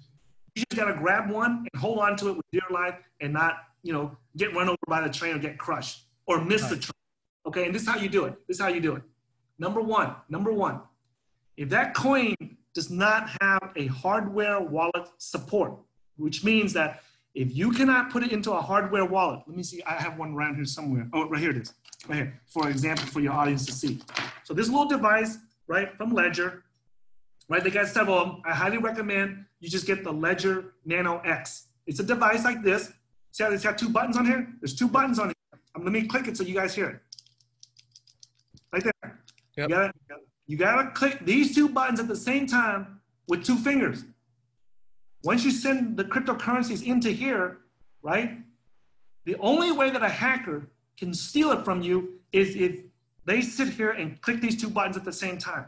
And if you put this in your safe at your house, how is a hacker from China, Russia, Iran, Iraq, or from another country, from Nigeria or Africa or something. Well, now if they know you, if they somehow get a hold of your seed phrase, they can. However, right? yes, yes, yes. So that's you- why you keep that really secure. in a safe. Like the, the odds, here's the thing, guys. The odds of somebody coming, a hacker coming to your house, break into your safe, Yeah. steal the, the, the, the seed words that control this, right? And your, your hardware uh, wallet right here. This is called a hardware wallet, okay? The odds of them doing that are so slim. Yeah, exactly.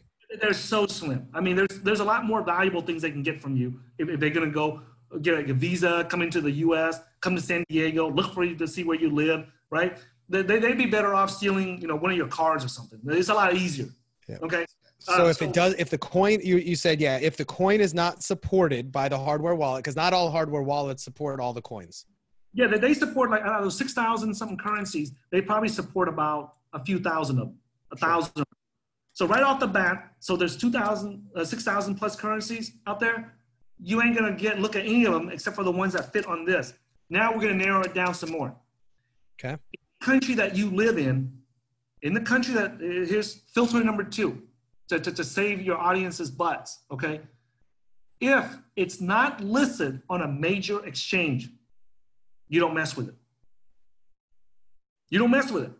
It doesn't matter how many people tell you that this has a potential to go a thousand X, go to the moon, go to Mars, and go to Jupiter and beyond. It doesn't matter because if you lose the tokens, nothing matters. You, you, your ass is broke. What are like which? How many major exchanges would you consider? Okay. to be? So we get this question a lot. Okay. And just so you, your audience knows, they don't have to memorize everything I'm telling them here. Yeah. Okay. about the ledgers or all, all this stuff on our website at www.cryptocurrency.market slash FAQ. I'm gonna say it again, www.cryptocurrency.market slash FAQ. I think FAQ number three is where we list every exchange, every hardware wallet, every service that we use that we have transacted over a million dollars in. We don't list it on there unless we've done over a million dollars in transactions with them to know that it's safe before we recommend it to our viewers. Okay? And none of them paid us to put that listing there. None of them paid us. And we don't get, it's not a referral link. We don't make money from referrals or affiliates or none of that nonsense. We make our money from trading crypto. So you can you can verify that by putting the mouse over the link and you'll see that it's just the link name. There's no affiliate or ID number or any of that. If you go to any of the other websites in crypto, right, a lot of the other cryptocurrency influencers and traders, they'll have referral links for everything they put down. We want to show people that we are neutral, okay? We're just listing what we use and that's it. We don't get paid by them or nothing, okay? If we did, we would disclose it, right? So use a hardware wallet. In America, the major exchanges are Gemini and Coinbase. So Coinbase has like over 30 million users. Okay. So if it's not listed on Coinbase or Gemini, I would not touch it. Yep. I would not touch it. Okay. Okay, that's great. Because I mean, I know right now, and I, this is just for you and I, because I lo- some of my re, uh, listeners will understand this, some won't. Uh, Uniswap is the big thing right now, and it's where you can go on and trade and get all this stuff that, uh, you know, really super early Okay. things that aren't listed Yeah. on exchanges. Yeah, yeah, but I, I would not touch that. If you're a beginner, listen to this and you're like, if you're listening to this and you're saying to yourself in your brain as you're driving or listening to this and you say, what the hell are these guys talking about? Or is this for real? Or is this, Yep. am I really hearing this? You should not be touching anything that's outside two exchanges. Oh, oh like there's it. one called Bittrex. I forgot to mention them. Yeah. Bittrex. There's a Bittrex US and then there's a Bittrex Global. The reason why we want to only touch the coins that's listed on a major exchange in our country, in the country that you live in, is because you're relying on them and their engineers. Them and their engineers to figure out that that coin is not a scam. They're doing due diligence on it themselves before Yes, they decide to list it. So it's another contact, filter. Yes, so you're using them. So you're using them as a filter, just like I don't. Let's say if I come to America for the first time, I don't know what banks to use, and I, I say, hey, Brad, you live in America all your life. What what are the top three banks that everyone uses? So I'm using as a filter, right? So you're leveraging, you know, just like your your your clients that come and leverage you you know, and I come into your mastermind and stuff like that to leverage your knowledge and your experience to figure out how to grow my business and stuff. And you know, your clients come to you to grow their business. It's the same thing. You're leveraging somebody that you trust that already knows how to do this to do it for you. So when you first come to crypto, like, oh my God, there's like, oh, it's over 6,000 cryptos. Which one do I buy or which one do I invest in? Well, the exchanges are only listing these. And remember, they're in the business of making money when you buy and sell a coin. So as, as popular as it is, if you don't hear it listed on your exchange, on, on one of those American exchanges, you have to ask, why are they not listing this coin? If it's so popular, why don't they list it? There must be a reason. Okay? And, and, some people say this, well, Tai, they'll probably list it six months from now. And by then, it's going to go up 100x or it's going to go up 500x. Uh, uh, uh, I, I, I want to catch that 500x move before it gets listed on Coinbase and uh, there's only 100x move left. Don't worry about that, guys if a coin, let me say this again, if a coin truly has value in crypto, if it truly has the potential to go up 100x, don't worry about missing out on the first 10 or 20x. Don't worry about that. As long as you capture 10x or 20x out of that 100x, you're good to go. You're, which is still, which is still an insane exactly. return so compared don't, don't, don't, to the stock market.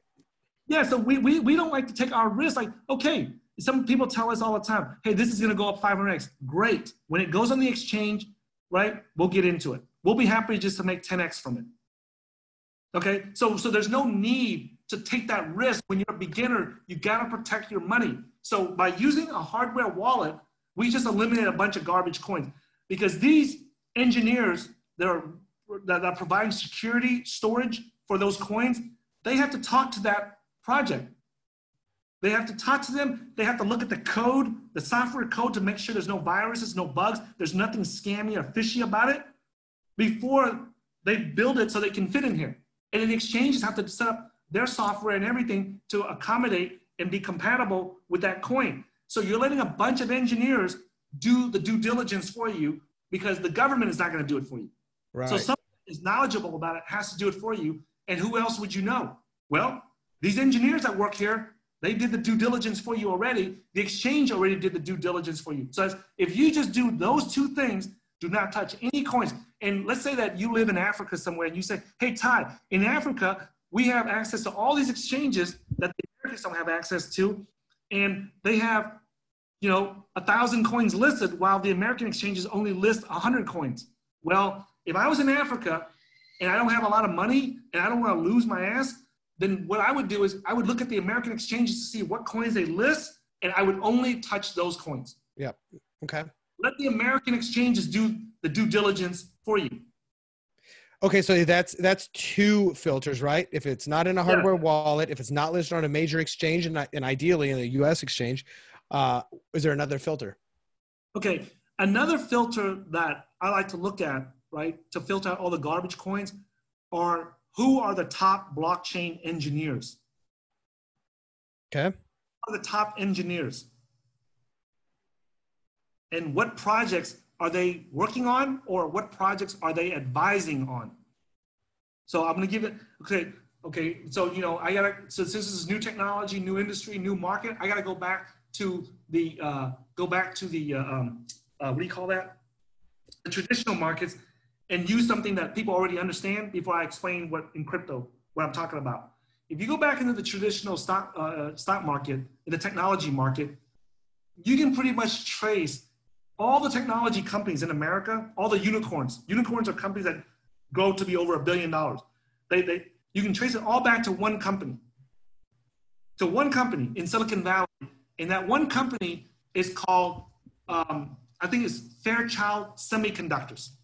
Okay. So there was this company that when they first invented the semiconductors, right, in uh, transistors in Silicon Valley, the boss, the owner of that company, the founder, I guess he was not a pleasant guy to work with. So all the guys that worked for him got upset with him or didn't get along and they branched off and they opened up their own semiconductor companies. you know, one of them became Intel, right? And then from there, the guys from there, that the talent that was created there, they went off and started their other companies, right? So there's all these semiconductor companies that branched off of that one company uh, called uh, uh, Fairchild Semiconductor. Okay. Now, if I have my Silicon Valley history or my technology history wrong, right, guys, don't jump on my ass about it. Okay. I'm not one of those, you know, I dropped out of high school. I was in prison for nearly 14 years. Okay. So I try to remember these things, but there's this one semiconductor company I know for sure produced talent that went off and started like a bunch of other semiconductor companies. And there was like eight guys that left and go start off different companies. And then from there, they created more talent that went off and branched off. And sooner or later, you can trace Google back to them. You can trace Facebook. You can trace, you can trace a lot of companies that are billion dollar companies today back to that one company. Okay. So how do we apply that in crypto? Right. We can apply that in crypto by looking at who are the early developers in Bitcoin. When nobody knew about it, when nobody knew what Bitcoin was, how what projects are they working on today, 10 years later? 11 years later, what projects are they working on? So we're investing into guys that saw this technology early on. So how do we eh, like? How does a layman like myself, okay, you know, know, so, know what that is? Okay, so you would go to Bitcoin.com, okay, or Bitcoin.org, uh, any one of those, and you can look at it to see, or you can just search for who the early guys are. Okay, now here's the thing though: those early guys, those guys are good engineers.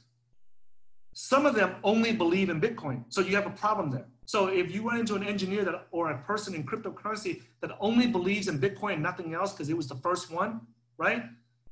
Those are called Bitcoin maximalists. And those maximalists means fanboys, right? So you know how like the Chicago Bears got their fanboys, you know, on their, yeah. their team in Chicago, Illinois, right? No matter what the Chicago Bears does, they haven't had a winning season in many years. They haven't won a Super Bowl in many years, but those fanboys are still fans of the Chicago Bears team. So it's the same thing in, in, in Bitcoin. It doesn't matter what Bitcoin does, right or wrong, these guys are still fanboys of it, and they're called maximalists. Okay? okay. I that's one way to look at it. Another way to look at it is the Ethereum project, which is the number two coin. The Ethereum project, now that's very easy. You just search Ethereum co-founders, and there's only eight guys and I'll name a few of them just so that to give you guys a head start, right? So obviously Vitalik Buterin is one of them. He was the one who wrote the white paper um, for um, uh, the Ethereum project. Okay, he's a young kid. At the time, he was like 19 or 20 years old. We interviewed him on our channel. We were the first, you know, we started the first Bitcoin and cryptocurrency trading and investing channel back then. And a lot of people say, Tai, you know, that's a bold claim, you know, like how, you know, like our lawyers, even our securities lawyers ask us, how can you make such a claim like that? And I said, well, look at it. You know, back then in 2013, there was nobody, no channels on the internet was talking about investing into altcoins or cryptocurrencies. We were the only ones. We even had our videos say why you should invest into Ethereum. Back when everyone called, you know, said that we were idiots, we were crazy, we were stupid. There's only Bitcoin. Why would you look at Ethereum? Right? So, and then we did that with like the first 12 like coins, uh, ICOs that came onto the market okay, first dozen or so. So that, that's why I can make that claim. However, our lawyers said we can't say that because yeah. what in China made a you know two second video about investing in crypto. So he, that's why we can't put that on our website. So I can only tell that you know we, we started the first Bitcoin and cryptocurrency trading and investing channel that we know of. Yeah. so that, I mean that's just American law. So I gotta stick with it. But okay? so but so when you if you're looking for some of these people like Vitalik and you know some of the other founders of like ETH and um, Bitcoin, etc., and then you just have to dig and look for what these guys are working on, follow them on Twitter, etc., or is there some other way? Yeah, yeah, so follow their Twitter, follow their Twitter, and see the projects that, that they are tweeting about. So, for example, on Ethereum, it would be Vitalik Buterin, right? So he's the the, the, the, the guy who wrote the white paper, and then other guy on that same project. There's eight guys. The second guy is uh, uh, uh, Gavin uh, uh, Wood. Gavin Wood or Gavin York? Gavin Wood. I always get those two names confused. But he's, he's a computer scientist. You know, it's Dr. Gavin Wood. And uh, he wrote the yellow paper and he wrote the first working version of the Ethereum code. So that dude is, a, is a, there's nobody that argues that he's not a genius in blockchain engineering. Okay. okay. So he's starting a project uh, he's, he went off and branched off and started his own project called Polkadot. So Oh, that yeah. just got listed, and that that's just hu- had a huge run up to. It split, you know, it did kind of like a similar, kind of like a stock split, like Tesla did, five for one or something like that, four for one. So they they split. So that that's another project that our team is invested into.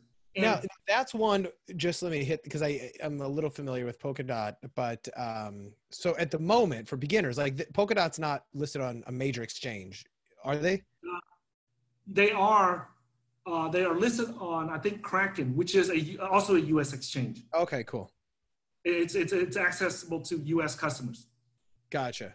Okay, cool. right? So that that's uh, I've, I've you know there's so many exchanges, guys. I can't mention them all, but it's it's listed on our uh, cryptocurrency.market slash FAQ page. Okay, and so that's Gavin Vitalik Buterin, Gavin Wood, uh, Charles Hoskinson. He's doing the uh, uh, the Cardano project right now. He's, he branched off. He started his Cardano project. So that's another project that our team is heavily invested in. Okay, now these are the top talents in crypto. So now that we got the hardware wallet out of the way, which is the security, and then we got the uh, the uh, um, the uh, exchange listing, which is the availability, the liquidity that we need to, in order to buy and sell it out of the way. Now we're looking at long term. If is does this project have the best talent? Okay, so we, we like to bet and, and, and invest into the projects that we believe have the the best engineering talents and that's that's what we want to do.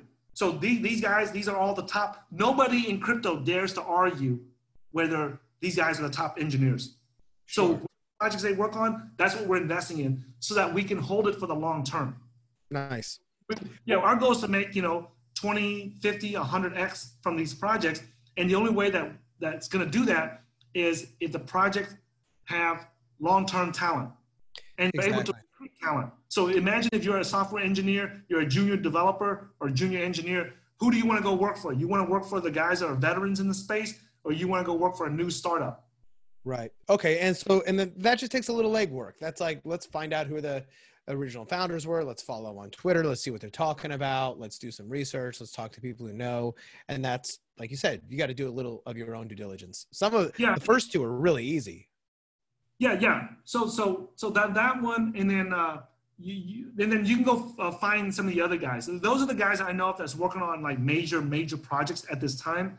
And also the third. Okay, so that's three filters, right? The first Yep. one is hardware wallets. The second one is the exchange listing. The Yep. third one is the the, the the the the the guy that's running the talent pool. Okay, and also here's something else that nobody ever talks about, uh, Brad. That's very important. You gotta have connections, man. You know as well as I do, man. Just just anywhere in business, you gotta have connections. Yep. And let's say that this team has, you know, there's always young guys that come up that are very brilliant and everything. So we're not gonna negate that. We're not gonna ignore that. But the problem is, no matter how talented they are, right? I like to remember what Nancy Pelosi says. I'm not a big fan of Nancy Pelosi, okay, guys. If you guys follow my Twitter, you know that I'm not a big fan of Nancy Pelosi, you know, and and she she runs your state, so so I'm uh. Like poke uh, poke uh, uh, uh, throw a few jabs at her in in this right here, okay. Feel free. When AOC, which is the youngest member of Congress to come into the the U.S. Congress, everybody's talking about you know Alexandria Ocasio Cortez, which is known as AOC. So everybody's talking about her. She's young, she's vibrant, she's energetic. Everybody loves her and everything. You know, I, I don't. I'm not a big Democrat fan, you know, but I like what uh, AOC is doing. I think she's hilarious. I just like watching her moves because it's funny. Uh, it's just to me, it's just comical. Okay, Yeah. but Nancy Pelosi said something when the, the, the media interviewed her and asked her, "Hey, what's up with all this stuff that you know uh, uh, AOC is getting all the attention and everything?" And guess what Nancy Pelosi said? Hmm. She said, "You can get all the attention you want, but you still have to have allies in Congress. You still have to network with people. You still have to, you know, your laws are not just going to get passed just because you're the youngest member or you're the hottest member or you're the most energetic. You still have to know people." And one thing that you got to remember in crypto is that's no different. Mm. No matter how good you are as an engineer, no matter how good your project is, if you don't have a network of people in crypto, right, you're not going to get very far. You're not going to get very far. And these the founders of Ethereum, they have massive networks.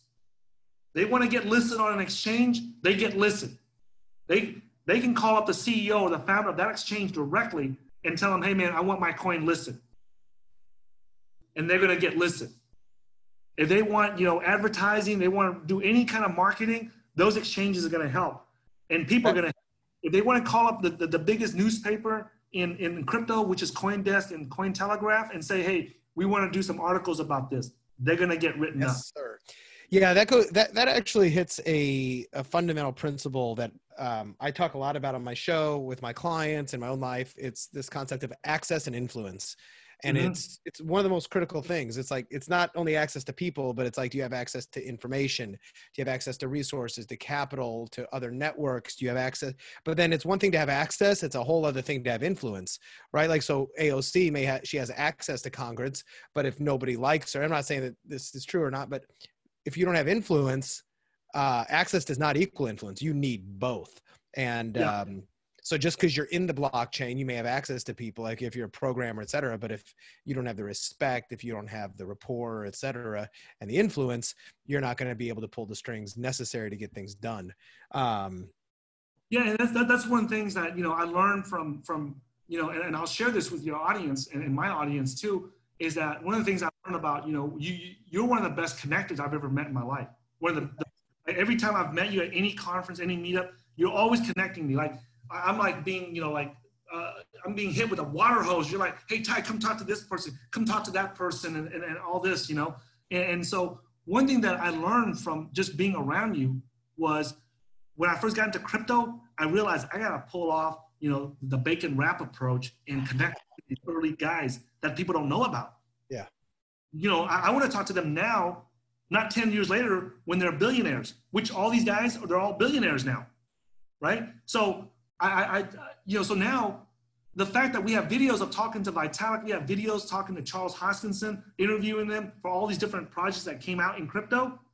So we became a, a, a point, we became influencers in the cryptocurrency market using some of the, the stuff that you're talking about because we created contacts with these people early on. And that's like some of the best times to connect with people is when they're just starting out. Absolutely. By the way, and that's that's one of the best parts about having this podcast is it gives me the opportunity to reach out and interview people and showcase them. And it's been one of my not so secret weapons of uh, access and influence myself. Um, and I know you got your show, for instance, that uh, mm. allows you to, um, you know, you got your own YouTube channel which allows you to kind of do the same thing if you wish. Um, yeah, that, people, people don't realize that that I'm so busy nowadays. I don't have time to go and meet and connect with people in person. You have four kids. yeah, I got four kids, and that just taking up all my time. And what happens is by having this YouTube channel, right? People know me. They, they go back through seven years of videos. They've seen who all the people I've talked to and interviewed, and they know I have a I can I have direct contacts to them. Yep. So some, a lot of people nowadays you know, they bring me deals, they bring me, uh, you know, new projects. They talk about introduce me to new projects simply because they've seen the people that I have access to, and that, and when, and uh, and and like you said, it's not just about knowing those people; it's being able to pick up the phone and calling them, and they actually answer. Bingo. That that's that's, that's important. Not, yeah. You know, when when I was young, right, I used to, you know, look at my phone, go, oh, you know, I, I know this person, this person, this person, but like you say in your programs, it's not just having a list of phone numbers It's can, when you call them, do they actually respond? Bingo. You know? Bingo. Okay. So uh, recapping, yeah, one, hardware wallet, two, major exchange, three, who are the top engineers and like what are they working on? Um, was there four or was that? Yeah, the fourth thing is this do they have enough money to last? Because, you know, like if, if you, you know, if, if you're in this for the long term, if you're here to make 100x, it's not going to happen overnight. It's not going to happen in one month. It's going to take time. And do these engineering teams have enough money to last 10 years? Is 10 years, the, the, the coins that we invest into today, we want to ask ourselves, Brad, is it going to be here 10 years from now? Yeah. Well, and I remember uh, having watched uh, about a year ago, you did a great um, episode of your YouTube channel about eight reasons you're uh, buying or you have bought a lot of Tezos yeah. Um, which yeah. is another coin for anybody not familiar with it. And one of the things you talked about it, and there's the, the you know, capital wise, are the, they're one of the most well funded yeah, uh, companies. They are the richest project in crypto because they raise. Think think about this. They raise money at 232, 235 million dollars. Yeah. They raised and that's unheard of in Silicon Valley. That's unheard of. Like no one has ever talked about raising that much money, right? They raised it at a time when Bitcoin was only like three or four thousand dollars, and then it went to twenty thousand. So they had over a billion dollars to build their project. And the last time they did their uh, audit, their, their, their, uh, they had a, a legal audit of their books and everything, of their finances, and they had over $500 million. I think it was $650 million. I think that that can last 10 years. I, I right. you know, they, they have enough money to last all the engineers' lifetime and all of the founders' lifetimes, and my lifetime and your founder, and still not run out of money. And they, yeah, so, and they can pay for the best that, talent out there. Yeah, so they, they have the money to, to, to get the best talent out there. Okay. Now, uh, let me let me just list a couple of projects that I believe have over 500 or they have a, a just a crap load of money, like over 100 million dollars. Before you before you do, are is there a way to do some of the due diligence on that? Is there a way to find that out? How you can you can go to the website and you have to go backtrack when they raised the money and try to kind of like extrapolate and figure out okay how much money did they raise back then? $100 million. It was at, you know, Bitcoin was a $1,000. Now Bitcoin's at 10,000. So they should have 10 times that amount of money. They raised it four years ago. What's their burn rate? How much do they burn each month? $50,000 a month, you know, or a million a month. That means every year they're burning 12 million. So if they had a billion, they've been burning 12 million a year for the last, you know, four or five years. And, you know, you can do all that math, but I'm going to save you a lot of trouble. You know what I'm saying? Yeah. Like, like you and I always do, you know, we like to you know, leverage other people's knowledge and experience. And here's something that I, you know, I remember off the top of my head, so I, I can say it here so that your audience don't have to go and do the, the research it on is. it. So, That's great. So, okay, so Tezos has over $500 million. Okay, Tezos, right? Their symbol is XTZ, uh, which is X-ray, Tango, uh, Zulu. Okay. Yep.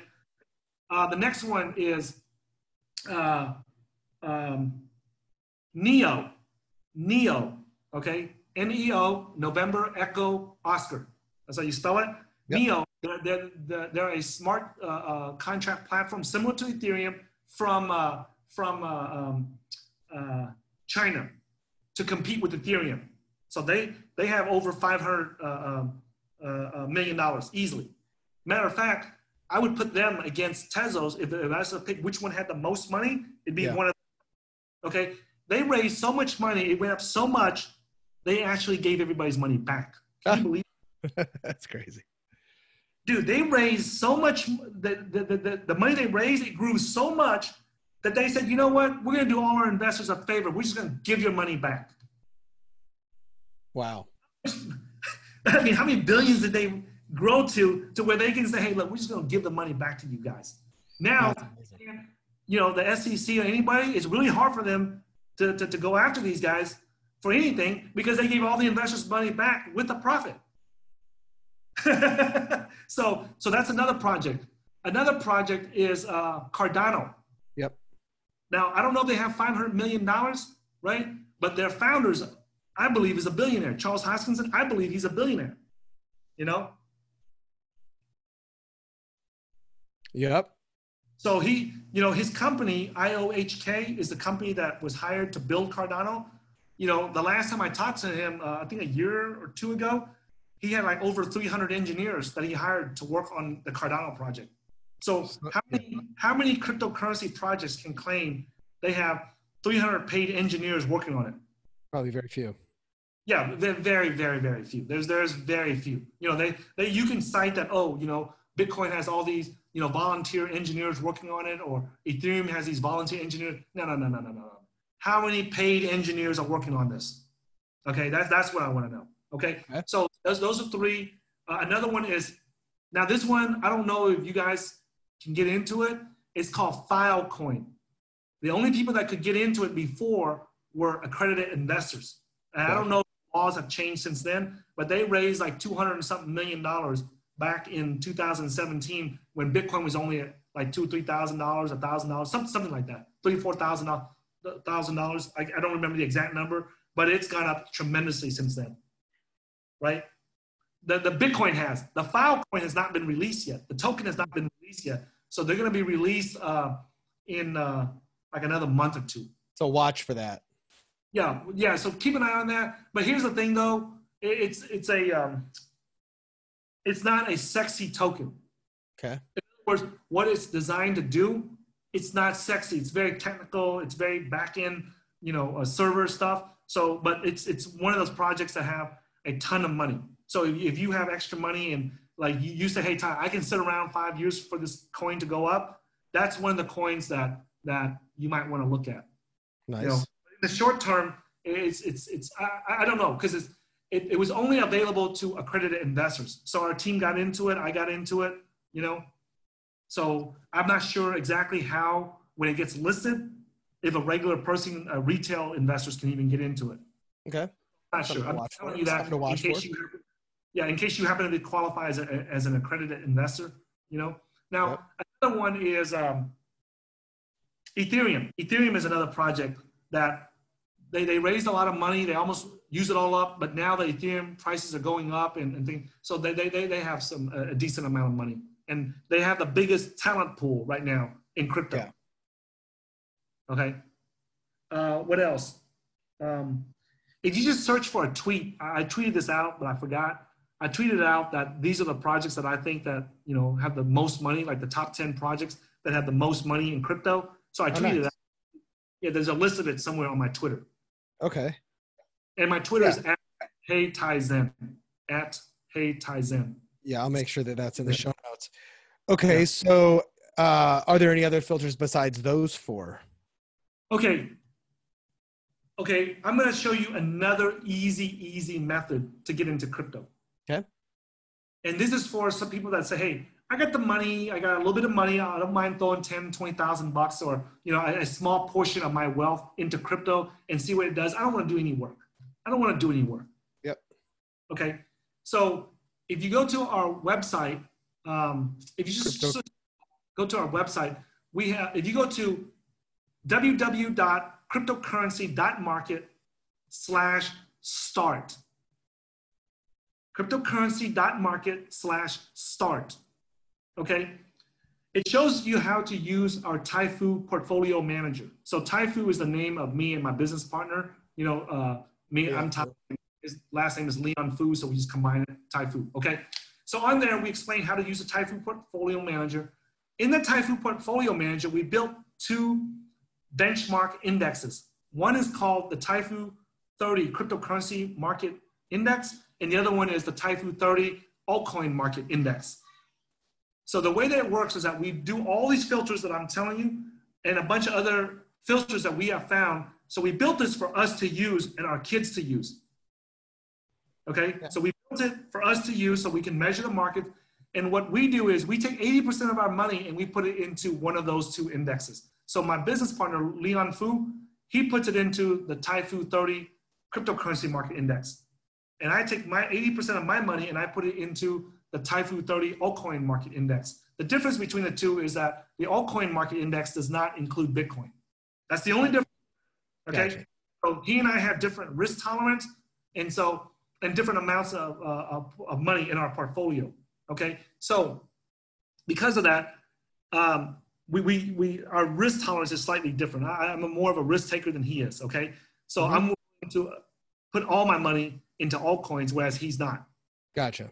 he's willing to put you know a portion of his money into uh, altcoins, but a large portion of it has to be in Bitcoin. So that's Now, just and I've been on here. I've been on this site, and I'm on there right now. Is there a way? So do you?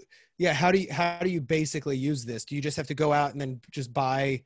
You can't Yeah. buy the index. so every quarter. So if you go to our methodology on our pages uh, on our top in the menu, uh, I think it's on the miscellaneous. It says uh, methodology. yeah methodology that explains to you uh, under resources. There's a tab up top that says resources, and underneath it there's a methodology. That methodology explains how we came up with the math and the criteria, all the filters and the criteria that we use to filter out all the coins to come up with the Taifu 30 index. Okay, that's awesome. Now, when you get in though, this is not an index. th- This is not like an index fund you can buy. So you no, would have no. you, correct me if I'm wrong here. You would have to go in and on ramp or buy all of these uh, let's say 30 uh, coins in the approximate uh, percentage proportion that you've listed Yes. on the page. Yes, and that's why we have it listed as as like the oh, for that quarter. That quarter, each quarter we, we we rebalance the portfolio every quarter. And if you if you, if you click on like the Taifu 30 cryptocurrency market index and you go down to the bottom, the components tab, right? It, it shows you what the percentage of that coin is. For example, like right now, uh, as of not right now, but as of uh, when we rebalance the portfolio on July 1st, 2020, Bitcoin made up 62.83% of the Okay. entire portfolio. So let's say if I put 100,000, I'm gonna use the 100,000 number just so the math is easy for me. So if I put 100,000 into the cryptocurrency market, 62,000 of it would go into just Bitcoin. And then Ethereum makes up 16% of the portfolio, so 16,000 would go into Ethereum. Now, here's the thing, guys. Let's just say that you say, hey, Tai, I'm not, man, this cryptocurrency stuff, it's just really, it just seems really risky to me. It sounds really, I, you know, I don't want to touch too much stuff, you know. Well, then what I would do is I would just get like into the top 15. Because the bulk, see, the reason why we're taking going to it- come from the top ones, yeah. yeah, they're going to come from the top ones. We believe that crypto is going to a multi-trillion market cap like gold. We believe that gold is 10 trillion and eventually it's going to hit the same market cap or greater than gold. If you think about it, gold is not divisible. Gold is not easy to transport. You cannot authenticate if it's real gold or not, and it's worth 10 trillion.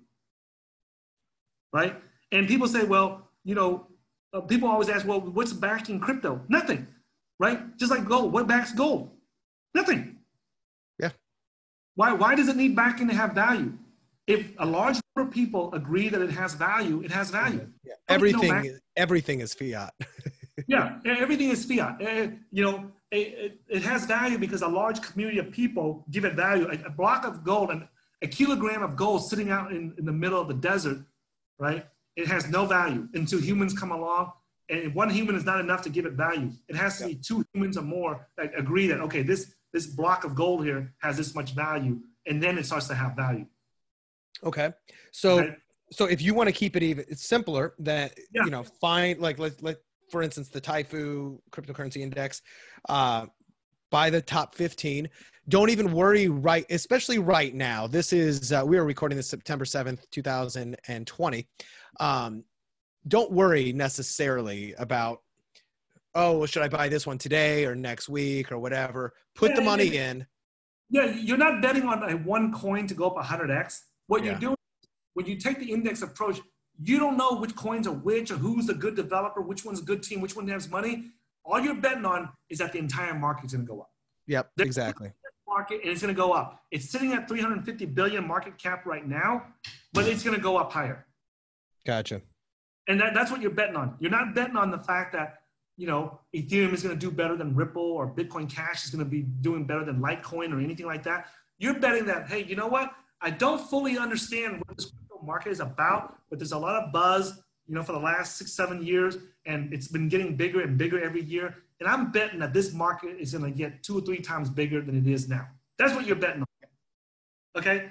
And that to me is the most, is the safest and most conservative bet. But I want to include this in for the uh, Western audience, especially the ones in America. If you rebalance your portfolio every quarter, there's tax consequences. Now, I'm not tax professional. Our, our, our tax attorneys and our, our accountants, you know, advise us on these things, and we've learned a thing or a few from them, okay? That if you don't hold the coins for more than 12 months, it gets treated as short-term capital gains. Okay? So if that happens, you pay a higher tax rate. You, you pay the same rate as your day job rate. Yep. But if you hold it for more than 12 months, then you, you, you pay a, uh, a, um, Long-term cap. term capital gains, which is about, you know, the highest is like 20% plus the Obamacare tax, right? So let's just say 24%, the highest in America. Yep. Now, so let's say that 62% of my portfolio is Bitcoin at the moment in this quarter. Let's just say next quarter comes and it drops to 60%. It's only a percent difference. So what I'm going to do is I'm not going to change that. I'm not going to rebalance my portfolio. I'm not going to sell my Bitcoins to go buy, you know, buy some of the other coins raised. It's only 2%. I would consider rebalancing it if it's like over 5%. Like there's a big change. If it's just a small change, you know, screw it. I'm not going to pay the taxes on it. And then I'm just going to keep it the same uh, uh, size, the same percentage of my portfolio. Gotcha. Okay. And if you do this in a tax deferred account, which is a whole other story, uh, yeah. you don't have to worry about that.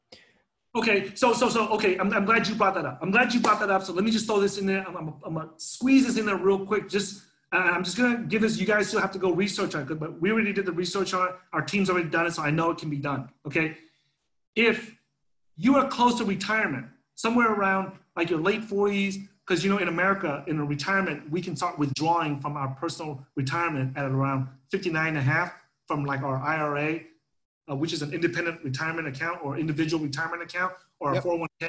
So this is what we have to do. If this is not financial advice, okay, guys, I'm letting you know I'm a political Vietnamese refugee that came to America, you know, came from the refugee camps, came to America, lived in the hood, in the ghetto, went to prison for nearly 14 years, came out, didn't even finish high school, okay? I couldn't even finish high school. I'm not a licensed financial advisor in any country, in any state that I know of, in any planet and neither do I play one online. Okay. But I'm just telling you what I would do if I was a US resident right now and I was in my 50s and I was near retirement account, right? And the stock market is up. What I would do is I would cash out my 401k, okay, or, or a portion of it, right? I would pay the taxes on it and put it into a Roth IRA, which is a tax there's no taxes. I pay the tax. So let's say I take 100,000 out of my 401k or any type of retirement account I have right now, and I say, okay, I'm gonna pay taxes on this. Okay, well I don't have a lot of money, so I'm gonna pay the taxes on that 100,000, and then I'm gonna put it into an, a Roth IRA, which is a individual retirement account that I don't have to pay taxes when it grows to a million dollars. I'm gonna pay the taxes now, so I don't have to pay it later. Yep. And I'm betting and I'll take that money while the stock market's high. I'm gonna sell, take it, put it into the crypto market while it's near the bottom, and then I'm gonna put it into a Roth IRA, and then I'm gonna invest it into a Bitcoin trust. A Bitcoin trust, Ethereum trust. Now, you what I what I would buy that, and I have to pay a massive premium. It's almost like getting raped. Okay, I'm just letting you guys know when you buy it, like if Bitcoin's at 10,000, you have to pay like a 10 or 15% premium, a markup on it. So now you're paying 15,000 for that. No, no, no, no. Uh, 11,500 or 12,000 for that Bitcoin. However, when it grows in my Roth IRA, it's all tax free. Yep. Okay. And some people say, oh, well, Tai, but if I'm 50 years old right now, what if I need that money earlier and I cannot wait to 59 years old. Well, you can. There's, there's, there's US laws where you can take it out for medical or for your primary residence to buy your home or for education, one of those, medical, education, or home. And uh, you, you got to check with your CPA, but we've been told that you can also withdraw from it. The only caveat is that you have to withdraw the same amount every year. Yeah. So just, just check with your tax attorney, check with your accountants. That's what I would do. That way, where do you no, real quick, where do you go to like a, a, Bitcoin or Ethereum trust? Do you just Google this, or is that is that a thing? That- so, so the Grayscale, Grayscale is one of the companies that provides these trust services, and they're, they're like one of the first ones, and that's one of the ones that we use. Uh, the other one is go to a place called Kingdom Trust. So yeah, I have an account there. Okay, so one of the places to learn all this stuff is to figure out this is to let the companies that do those businesses, types of businesses, let them do all the filtering for you and the due diligence for you. So Coinbase and Gemini Exchange, they also provide what's called custodian services or custody. So whenever you do an individual, uh, any type of retirement account, you have to put money into that investment and that, that investment has to be held by a third party company that is licensed to do that. So Coinbase and Gemini are two companies in America that are licensed, or they are two exchanges that are licensed to do that. So you look at what companies, what trust companies are affiliated with them that they do, they, they, they provide custody for so that you know that they are following the laws. So that's one way to do it. Awesome. Okay. Yeah, I've so, got a. I've actually got a. I don't know if you're familiar with a solo 401k. You ever familiar with that? No, I'm not familiar with that. I won't go into the details of it, but that's one of the things I've been looking at deploying because I've only been investing with my taxable assets so far. But that's actually this week. One of the big things I'm looking at is on ramping with my um, solo 401k. It's a self-directed. It's like a self-directed IRA, but I can invest in that. So I'm glad you're telling me this. I don't know if I'll need to do that with the solo 401k, but that's absolutely one of the things I want to do. Yeah, and so so our team uses uh, Kingdom Trust and I think that they, they have like eight eight coins that they provide custody and that you can put into your retirement account. I know it's Bitcoin, Ethereum. I think Ripple's one of them. Uh, Bitcoin Cash and like uh, uh, uh, uh, uh Zcash. There's like eight of them that our team when they did their um, our team members when they did their their Roth IRA, they put it into those top eight coins. Nice, nice, nice. And, and that, that's it. That's that's their that's one of their long-term portfolios, and and and and that's a way to get tax deferred, so you don't have to leave the U.S. You know, like like I did, or like a lot of crypto people are doing. Yeah, that's killer. Um, we're coming up here close to the end of the interview um, today, but there's a couple of other things I want to just definitely, uh, you know, touch on. So yeah, for the for the majority of people, unless you have a trading background, mm-hmm investing we've been talking more much more about investing um, you also though like you're a trader you're watching yeah. technical moves and you're watching short term and long term trend, macro and micro trends etc yes. um, you also now, I know you also you have a lot of courses that you teach, and like you mentioned, you have, you know I, I don't make a lot of money off the courses. The majority of my money is off the trading, no, etc. Yeah, so, so, yeah, so there's a lot of traders online that they make money off the YouTube ads by making technical analysis videos every day. Yep. And there's, there's, different ways to make money in trading. One is that you can just make videos and make ad money revenues. Okay. And you, uh, you can tell those are the ones that's doing that because they make uh, uh, uh, technical analysis or some type of analysis, trading analysis videos every day. Every day. They, they, they make their own money from ads. Okay. We don't do that. That's why you don't see us doing a, a ton of analysis videos. Plus, it's not scalable. Anybody that manages a, a seven, eight, nine figure portfolio, they know you don't have time to do that. And plus, it's not scalable. That's not something, that's not how you manage a seven, eight, nine figure portfolio. So right. if, if you those, those guys, even if they are making money from, from cryptocurrency trading and investing, you know, they're not managing a seven, eight, nine figure portfolio because if they are, they wouldn't be wasting time doing that. Okay. Exactly. The is they make money from referral links, affiliate links. Okay, so they make a bunch of analysis videos, but they, they, don't actually make money from the crypto trading. They make money from the affiliate or the referral links. And you can tell these are the ones that's doing that by looking at what they refer and looking at their links. Like if you see us refer uh, people to Coinbase, all you see is coinbase.com. You don't see nothing else after the .com. But if, if it's a referral link, you'll see like some weird, a bunch of weird numbers and ID numbers. That's what that's for, so that they can get paid for referrals. Okay, so we don't do that. Okay, the, the, the third one is where they, they, it's a paid promotion. So they talk about crypto, uh, they talk about crypto just like we do, except they get paid by that crypto project to talk about it. Yeah. So they talk Chainlink because they got paid by Chainlink to talk and they don't it. have to they don't have to disclose, do they?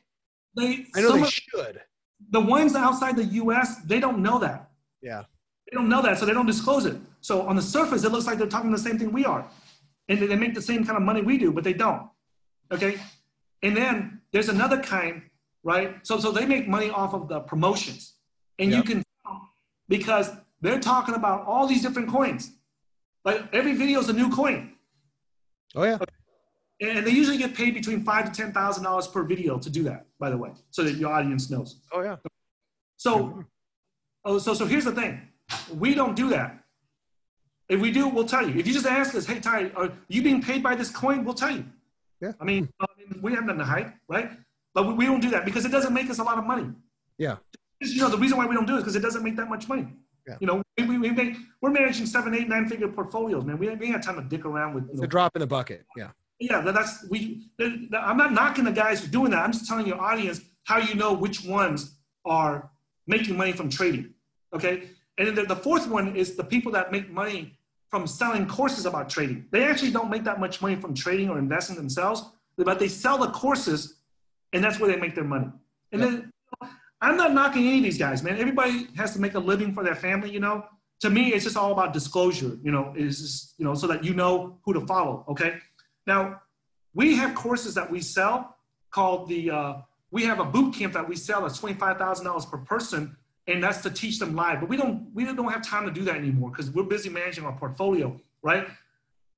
We did that so that we can record it and sell the recording online. So we have the recording, which is called the Cryptocurrency Investing Blueprint. That's our flagship program. And we sell that to people that are serious about trading crypto. Like you, if you're from the traditional markets and you want to get into this, and you want to, you know, from people that actually do it for a living and not a bunch of, you know, BS people, you know, that's what, who that course is for. And the other thing too is that we saw that the number one reason that people lose money is they lose their tokens.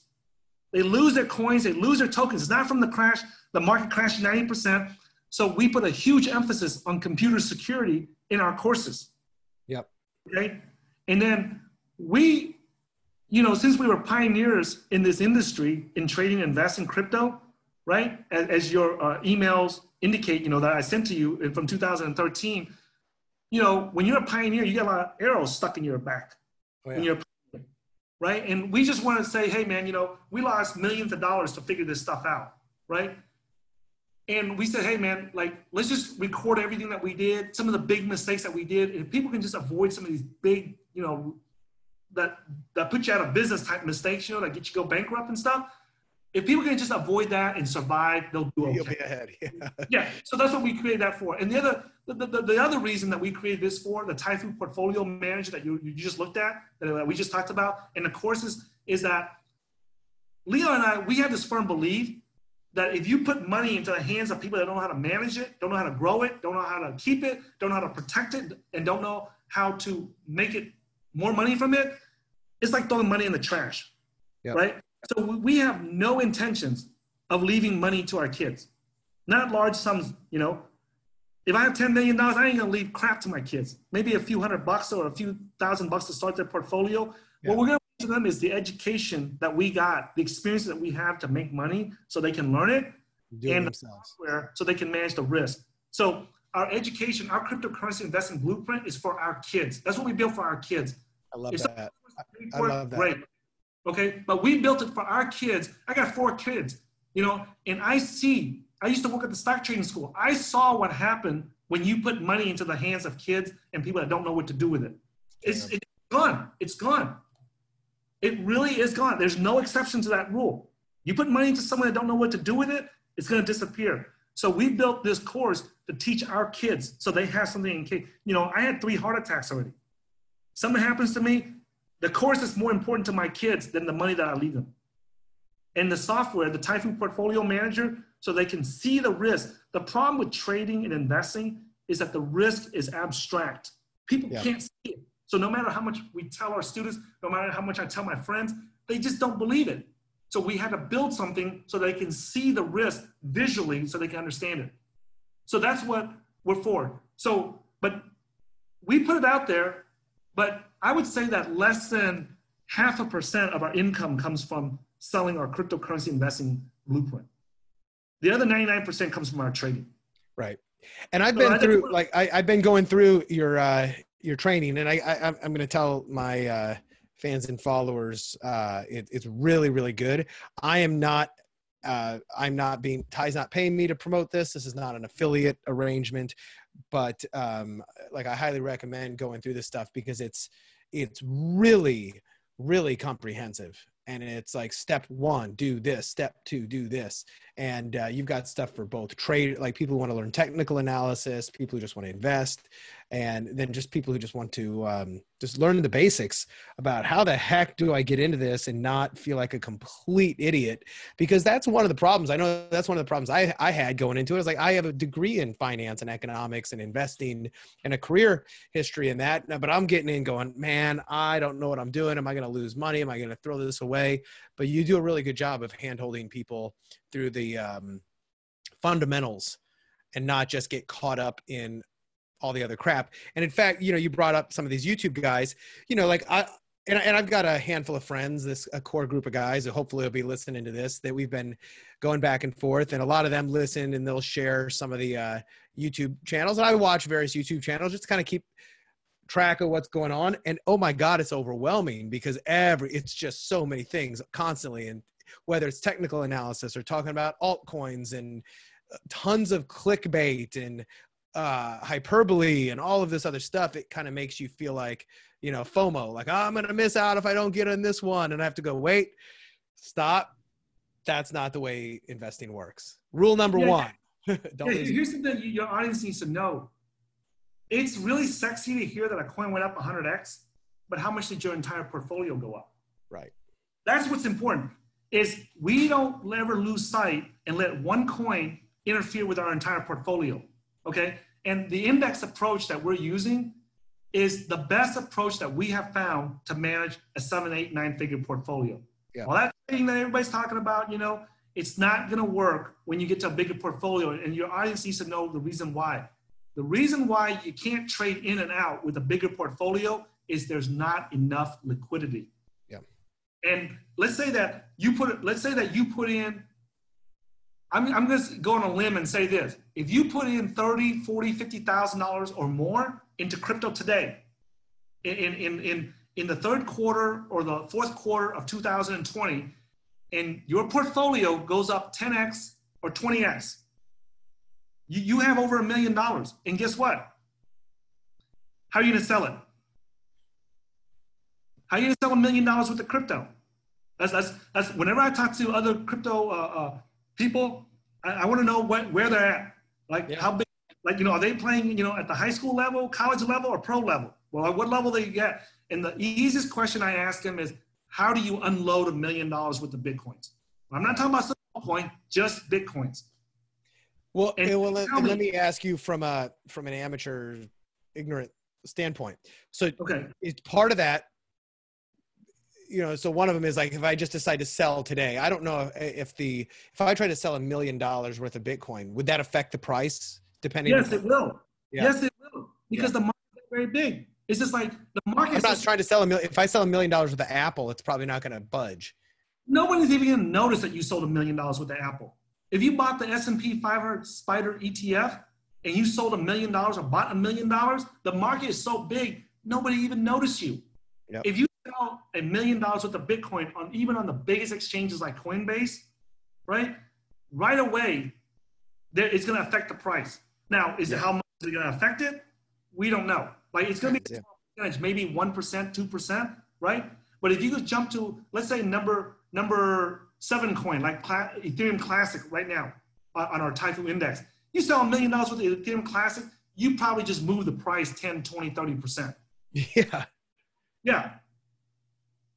So So- so So if on you- the so so on the you put the money in right now, like, like I said, if you put 30, 40, 50,000 dollars in, Brad, you really don't have a choice but to go with like the top 15, 20 biggest coins because they're the most liquid coins. Yeah.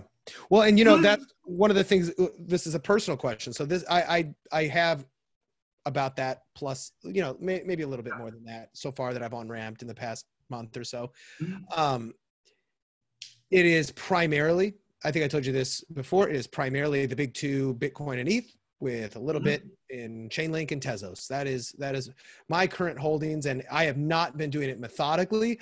I have not been following, you know, like the the index, which I'm going to start switching to. I've just been trying to go. All right, let's just get money in there, just so I'm in the game. And um, but that is, I, I think I need to start. If, if you have that money, if you say, hey, Tai, I got four kids, I got two wives, you know, and I got two girlfriends, and I got two jobs, and I got all this, and I only got two minutes a day. How do I take advantage of this crypto market without much? Okay. The only thing I would do is get a hardware wallet Yep. and I just split my money into Bitcoin, Ethereum, and that's it. Yep. That's it. Because if you look at the indexes, the Taifu 30 cryptocurrency market index, if Bitcoin is 62%, 62.8, let's, let's, let's just round up to 63%, and Ethereum is 16%, 16, 6 plus 3 is 9, that is 79, that's 80%. That right of the there. market yeah and then i got my other two smaller ones that are gonna you know if they pop up more i got a little yeah. bit of So if, if you say, hey, exposure if, if you're happy, you, you can take 80%, you can take advantage of 80% of the growth in the crypto market just by putting your money into Bitcoin and Ethereum. Just those two. And those are available point. at every exchange. And that's it. Like if you take time, like I, I, need more time to research this. I'm not really sure about this. I got 10,000. I want to put it into crypto. Uh, I'm not sure about this. I would just take that 10,000, put 5,000 into Bitcoin, 5,000 into Ethereum, and then go do your research. Yep. I like it. Well, that makes me feel like I didn't mess up. Yeah. My, you know, my yeah. So, so, so you're benefiting from the boom and it still buys you time to go research other stuff. But like I said, like especially, okay, look, the people that are doctors, lawyers, if you're a licensed professional in, in, in a Western country, you really, and especially if you're a licensed professional and you're making like over 120,000 a year, 150,000 a year, you really don't have time for this. Yeah. You really don't have time to just to sit there and, and, do all the research, right? Go get. I definitely don't.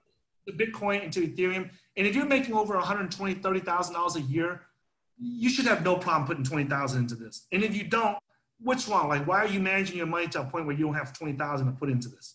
exactly. Like, like, what's going on here? Yeah. Spending it on uh, fast yeah.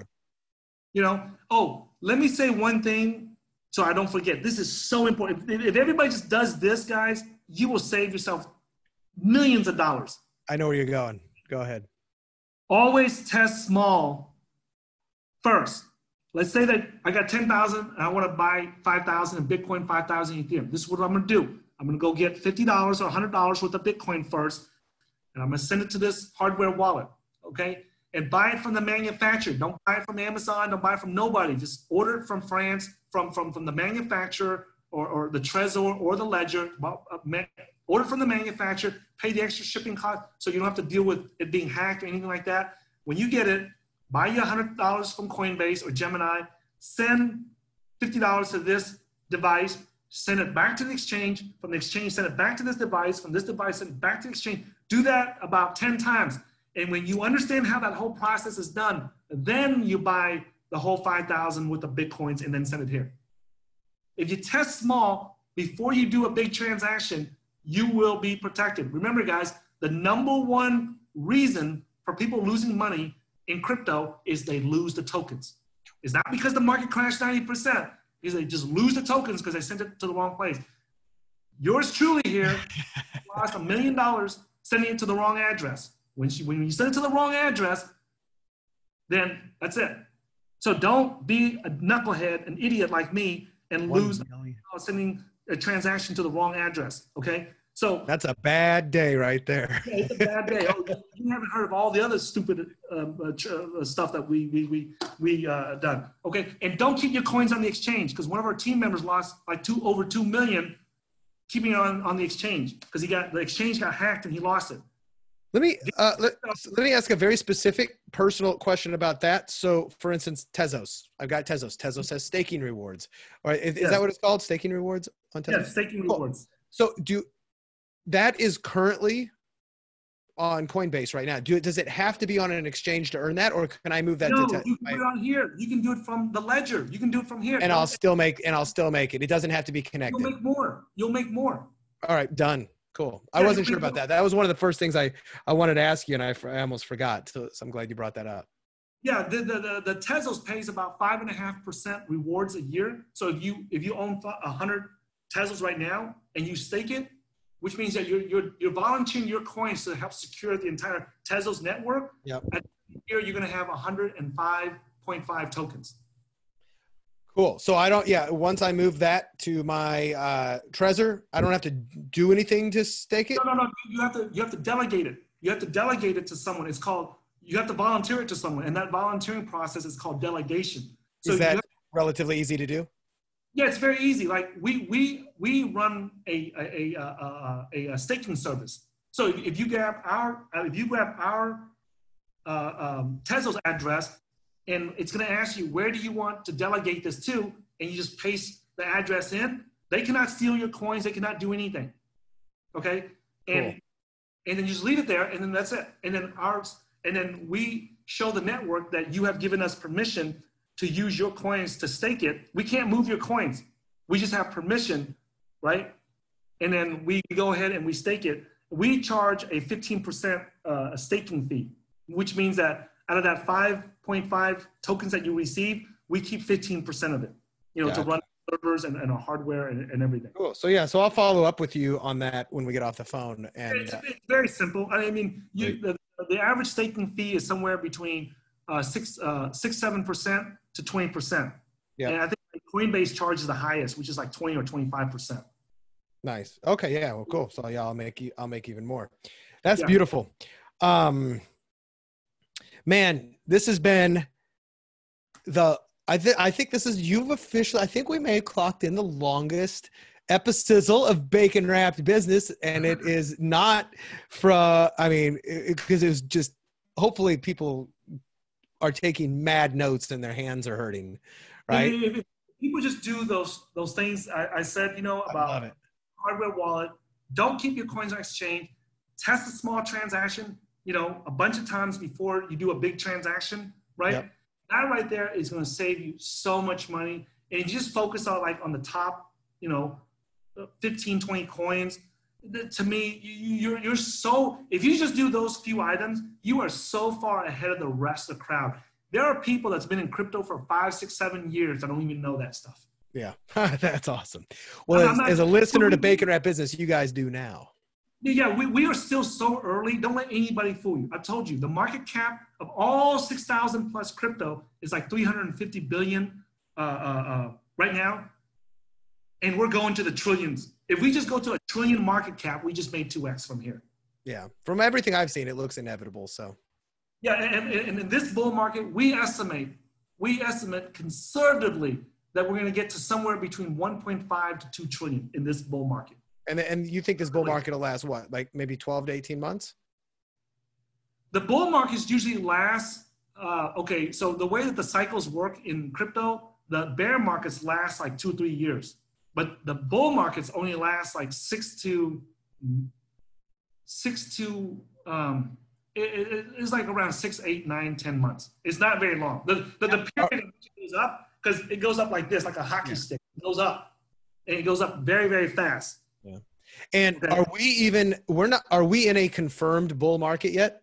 From a technical trading, from, from, from a technical perspective, we're still near the bottom because the, the okay, so it, it went all the way up to if you look at the, the just the, the, the traditional market cap, the coinmarketcap.com data, right?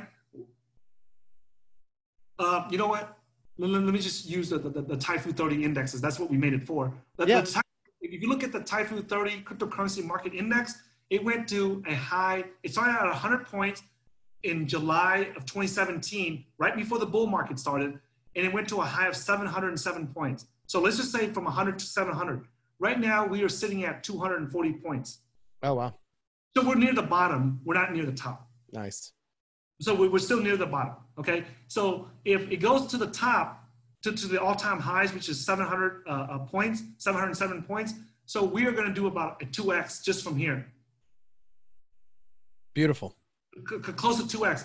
And if we go to a trillion dollar market cap, then we're gonna, you know, like in, in this in this bull market cycle, I believe we're gonna crack a thousand points for the first time on the Taifu 30 cryptocurrency market index. And if we crack a thousand points, that means that we're gonna get about three or four x out of it. Beautiful. So in, in the, historically, it's That's not, be- that's better than a savings account. Yeah, it- it's not guaranteed every time, Brad. So I want your audience to know that. But historically, the the the reality performance has been significantly higher than the theoretical performance. Significantly. So if, if our index says that we gain three three x, in theory, you know, on the index, in reality, in, in, in most of our students' portfolios, it would gain like five, six, seven x, or even Wow. more. So, so, so I'm just saying that that the index is is a very cons- our Taifu 30 cryptocurrency market index is a very conservative number. Okay, perfect. Well, I like that, and it's um, it's going to be a fun ride. I'm already I'm already on that train. I'm like one of those Indian guys grabbing onto the. Yeah. Just all onto it, and then and then just and just reality check here too.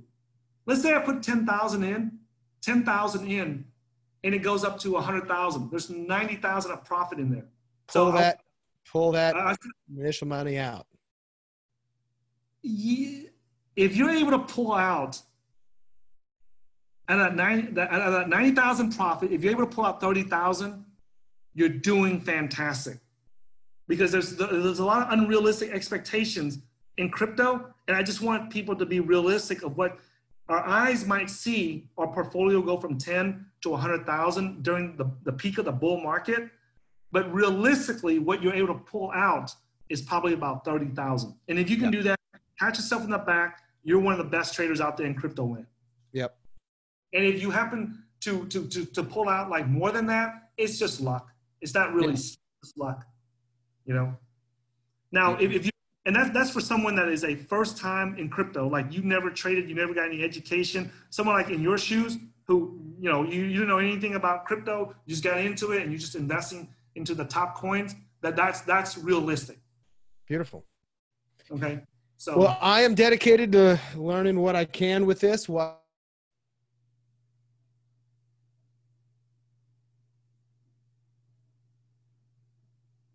to help shed the light and um, yeah, I mean this this brings us to the end of this amazing amazing episode. Um, but uh, I mean, you can also be in the corner of a lot of people's, uh, you know, if they go check out cryptocurrency dot market that's the website right? And you have various courses available whether you're an absolute total beginner or you're looking to do technical trading and the you know the way Tai does it. If if there's one thing that i hope that any of my listeners have gotten from this it's to understand how like real you are. You're not blowing smoke.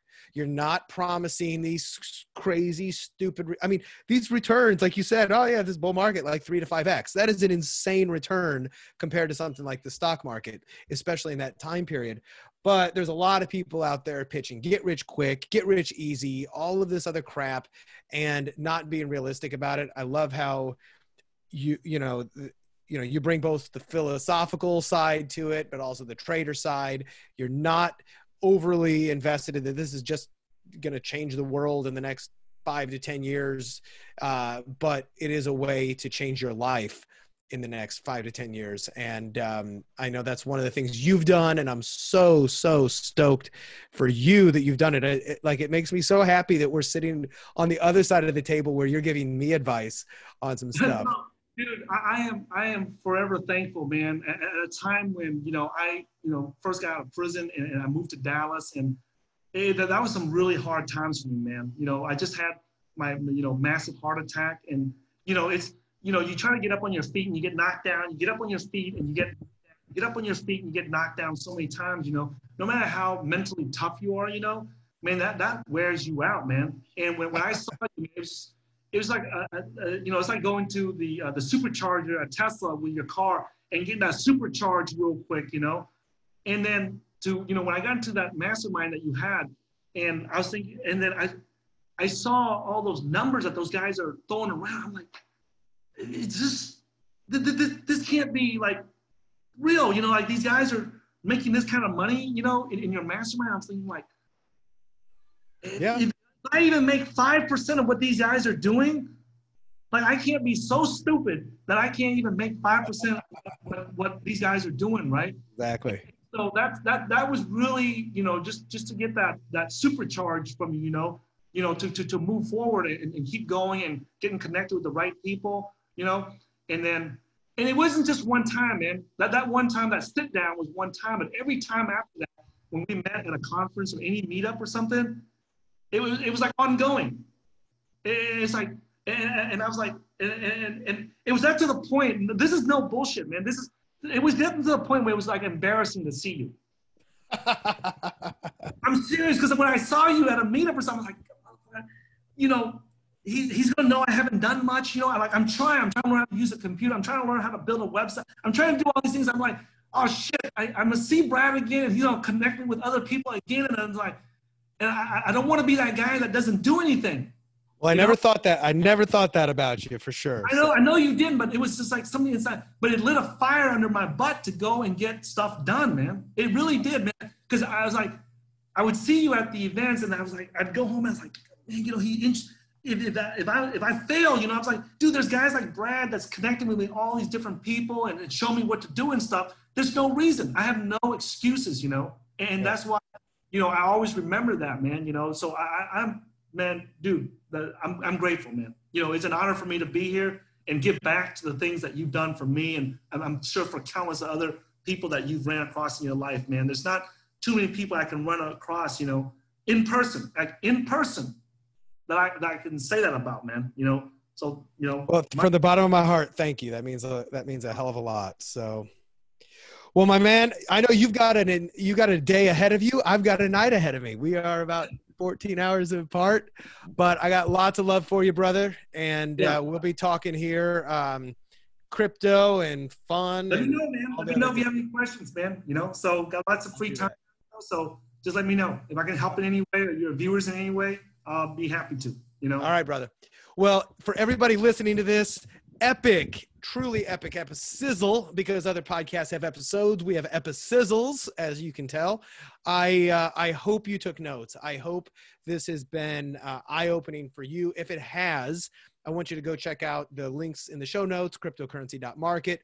Follow Tai at um, on Twitter at uh, Hey H E Y T A I Z E N, and check out his YouTube channel. There'll be links for absolutely everything. And send me an email if you're into crypto, if you like this, if you uh, appreciate this, or have other topics that you want me to cover. Send me an email to ask Brad at baconwrappedbusiness.com. I read every single email and I try to respond to all of them I can. And if you have a, a business challenge, if you're if you're stuck, if you're plateaued, if something's just really not working and you'd like a second opinion, some other eyes on it. I do have a private client group. I do um, occasionally work with people and see if there's a, a nut that we can crack together. So, once more, do not hesitate to reach out to me at askbrad at baconwrappedbusiness.com. Um, I hope you hit the subscribe button and uh, tune in and leave a review on iTunes. Tai, my brother, I will wish you a good day. I'm going to have a good night, and we will talk soon.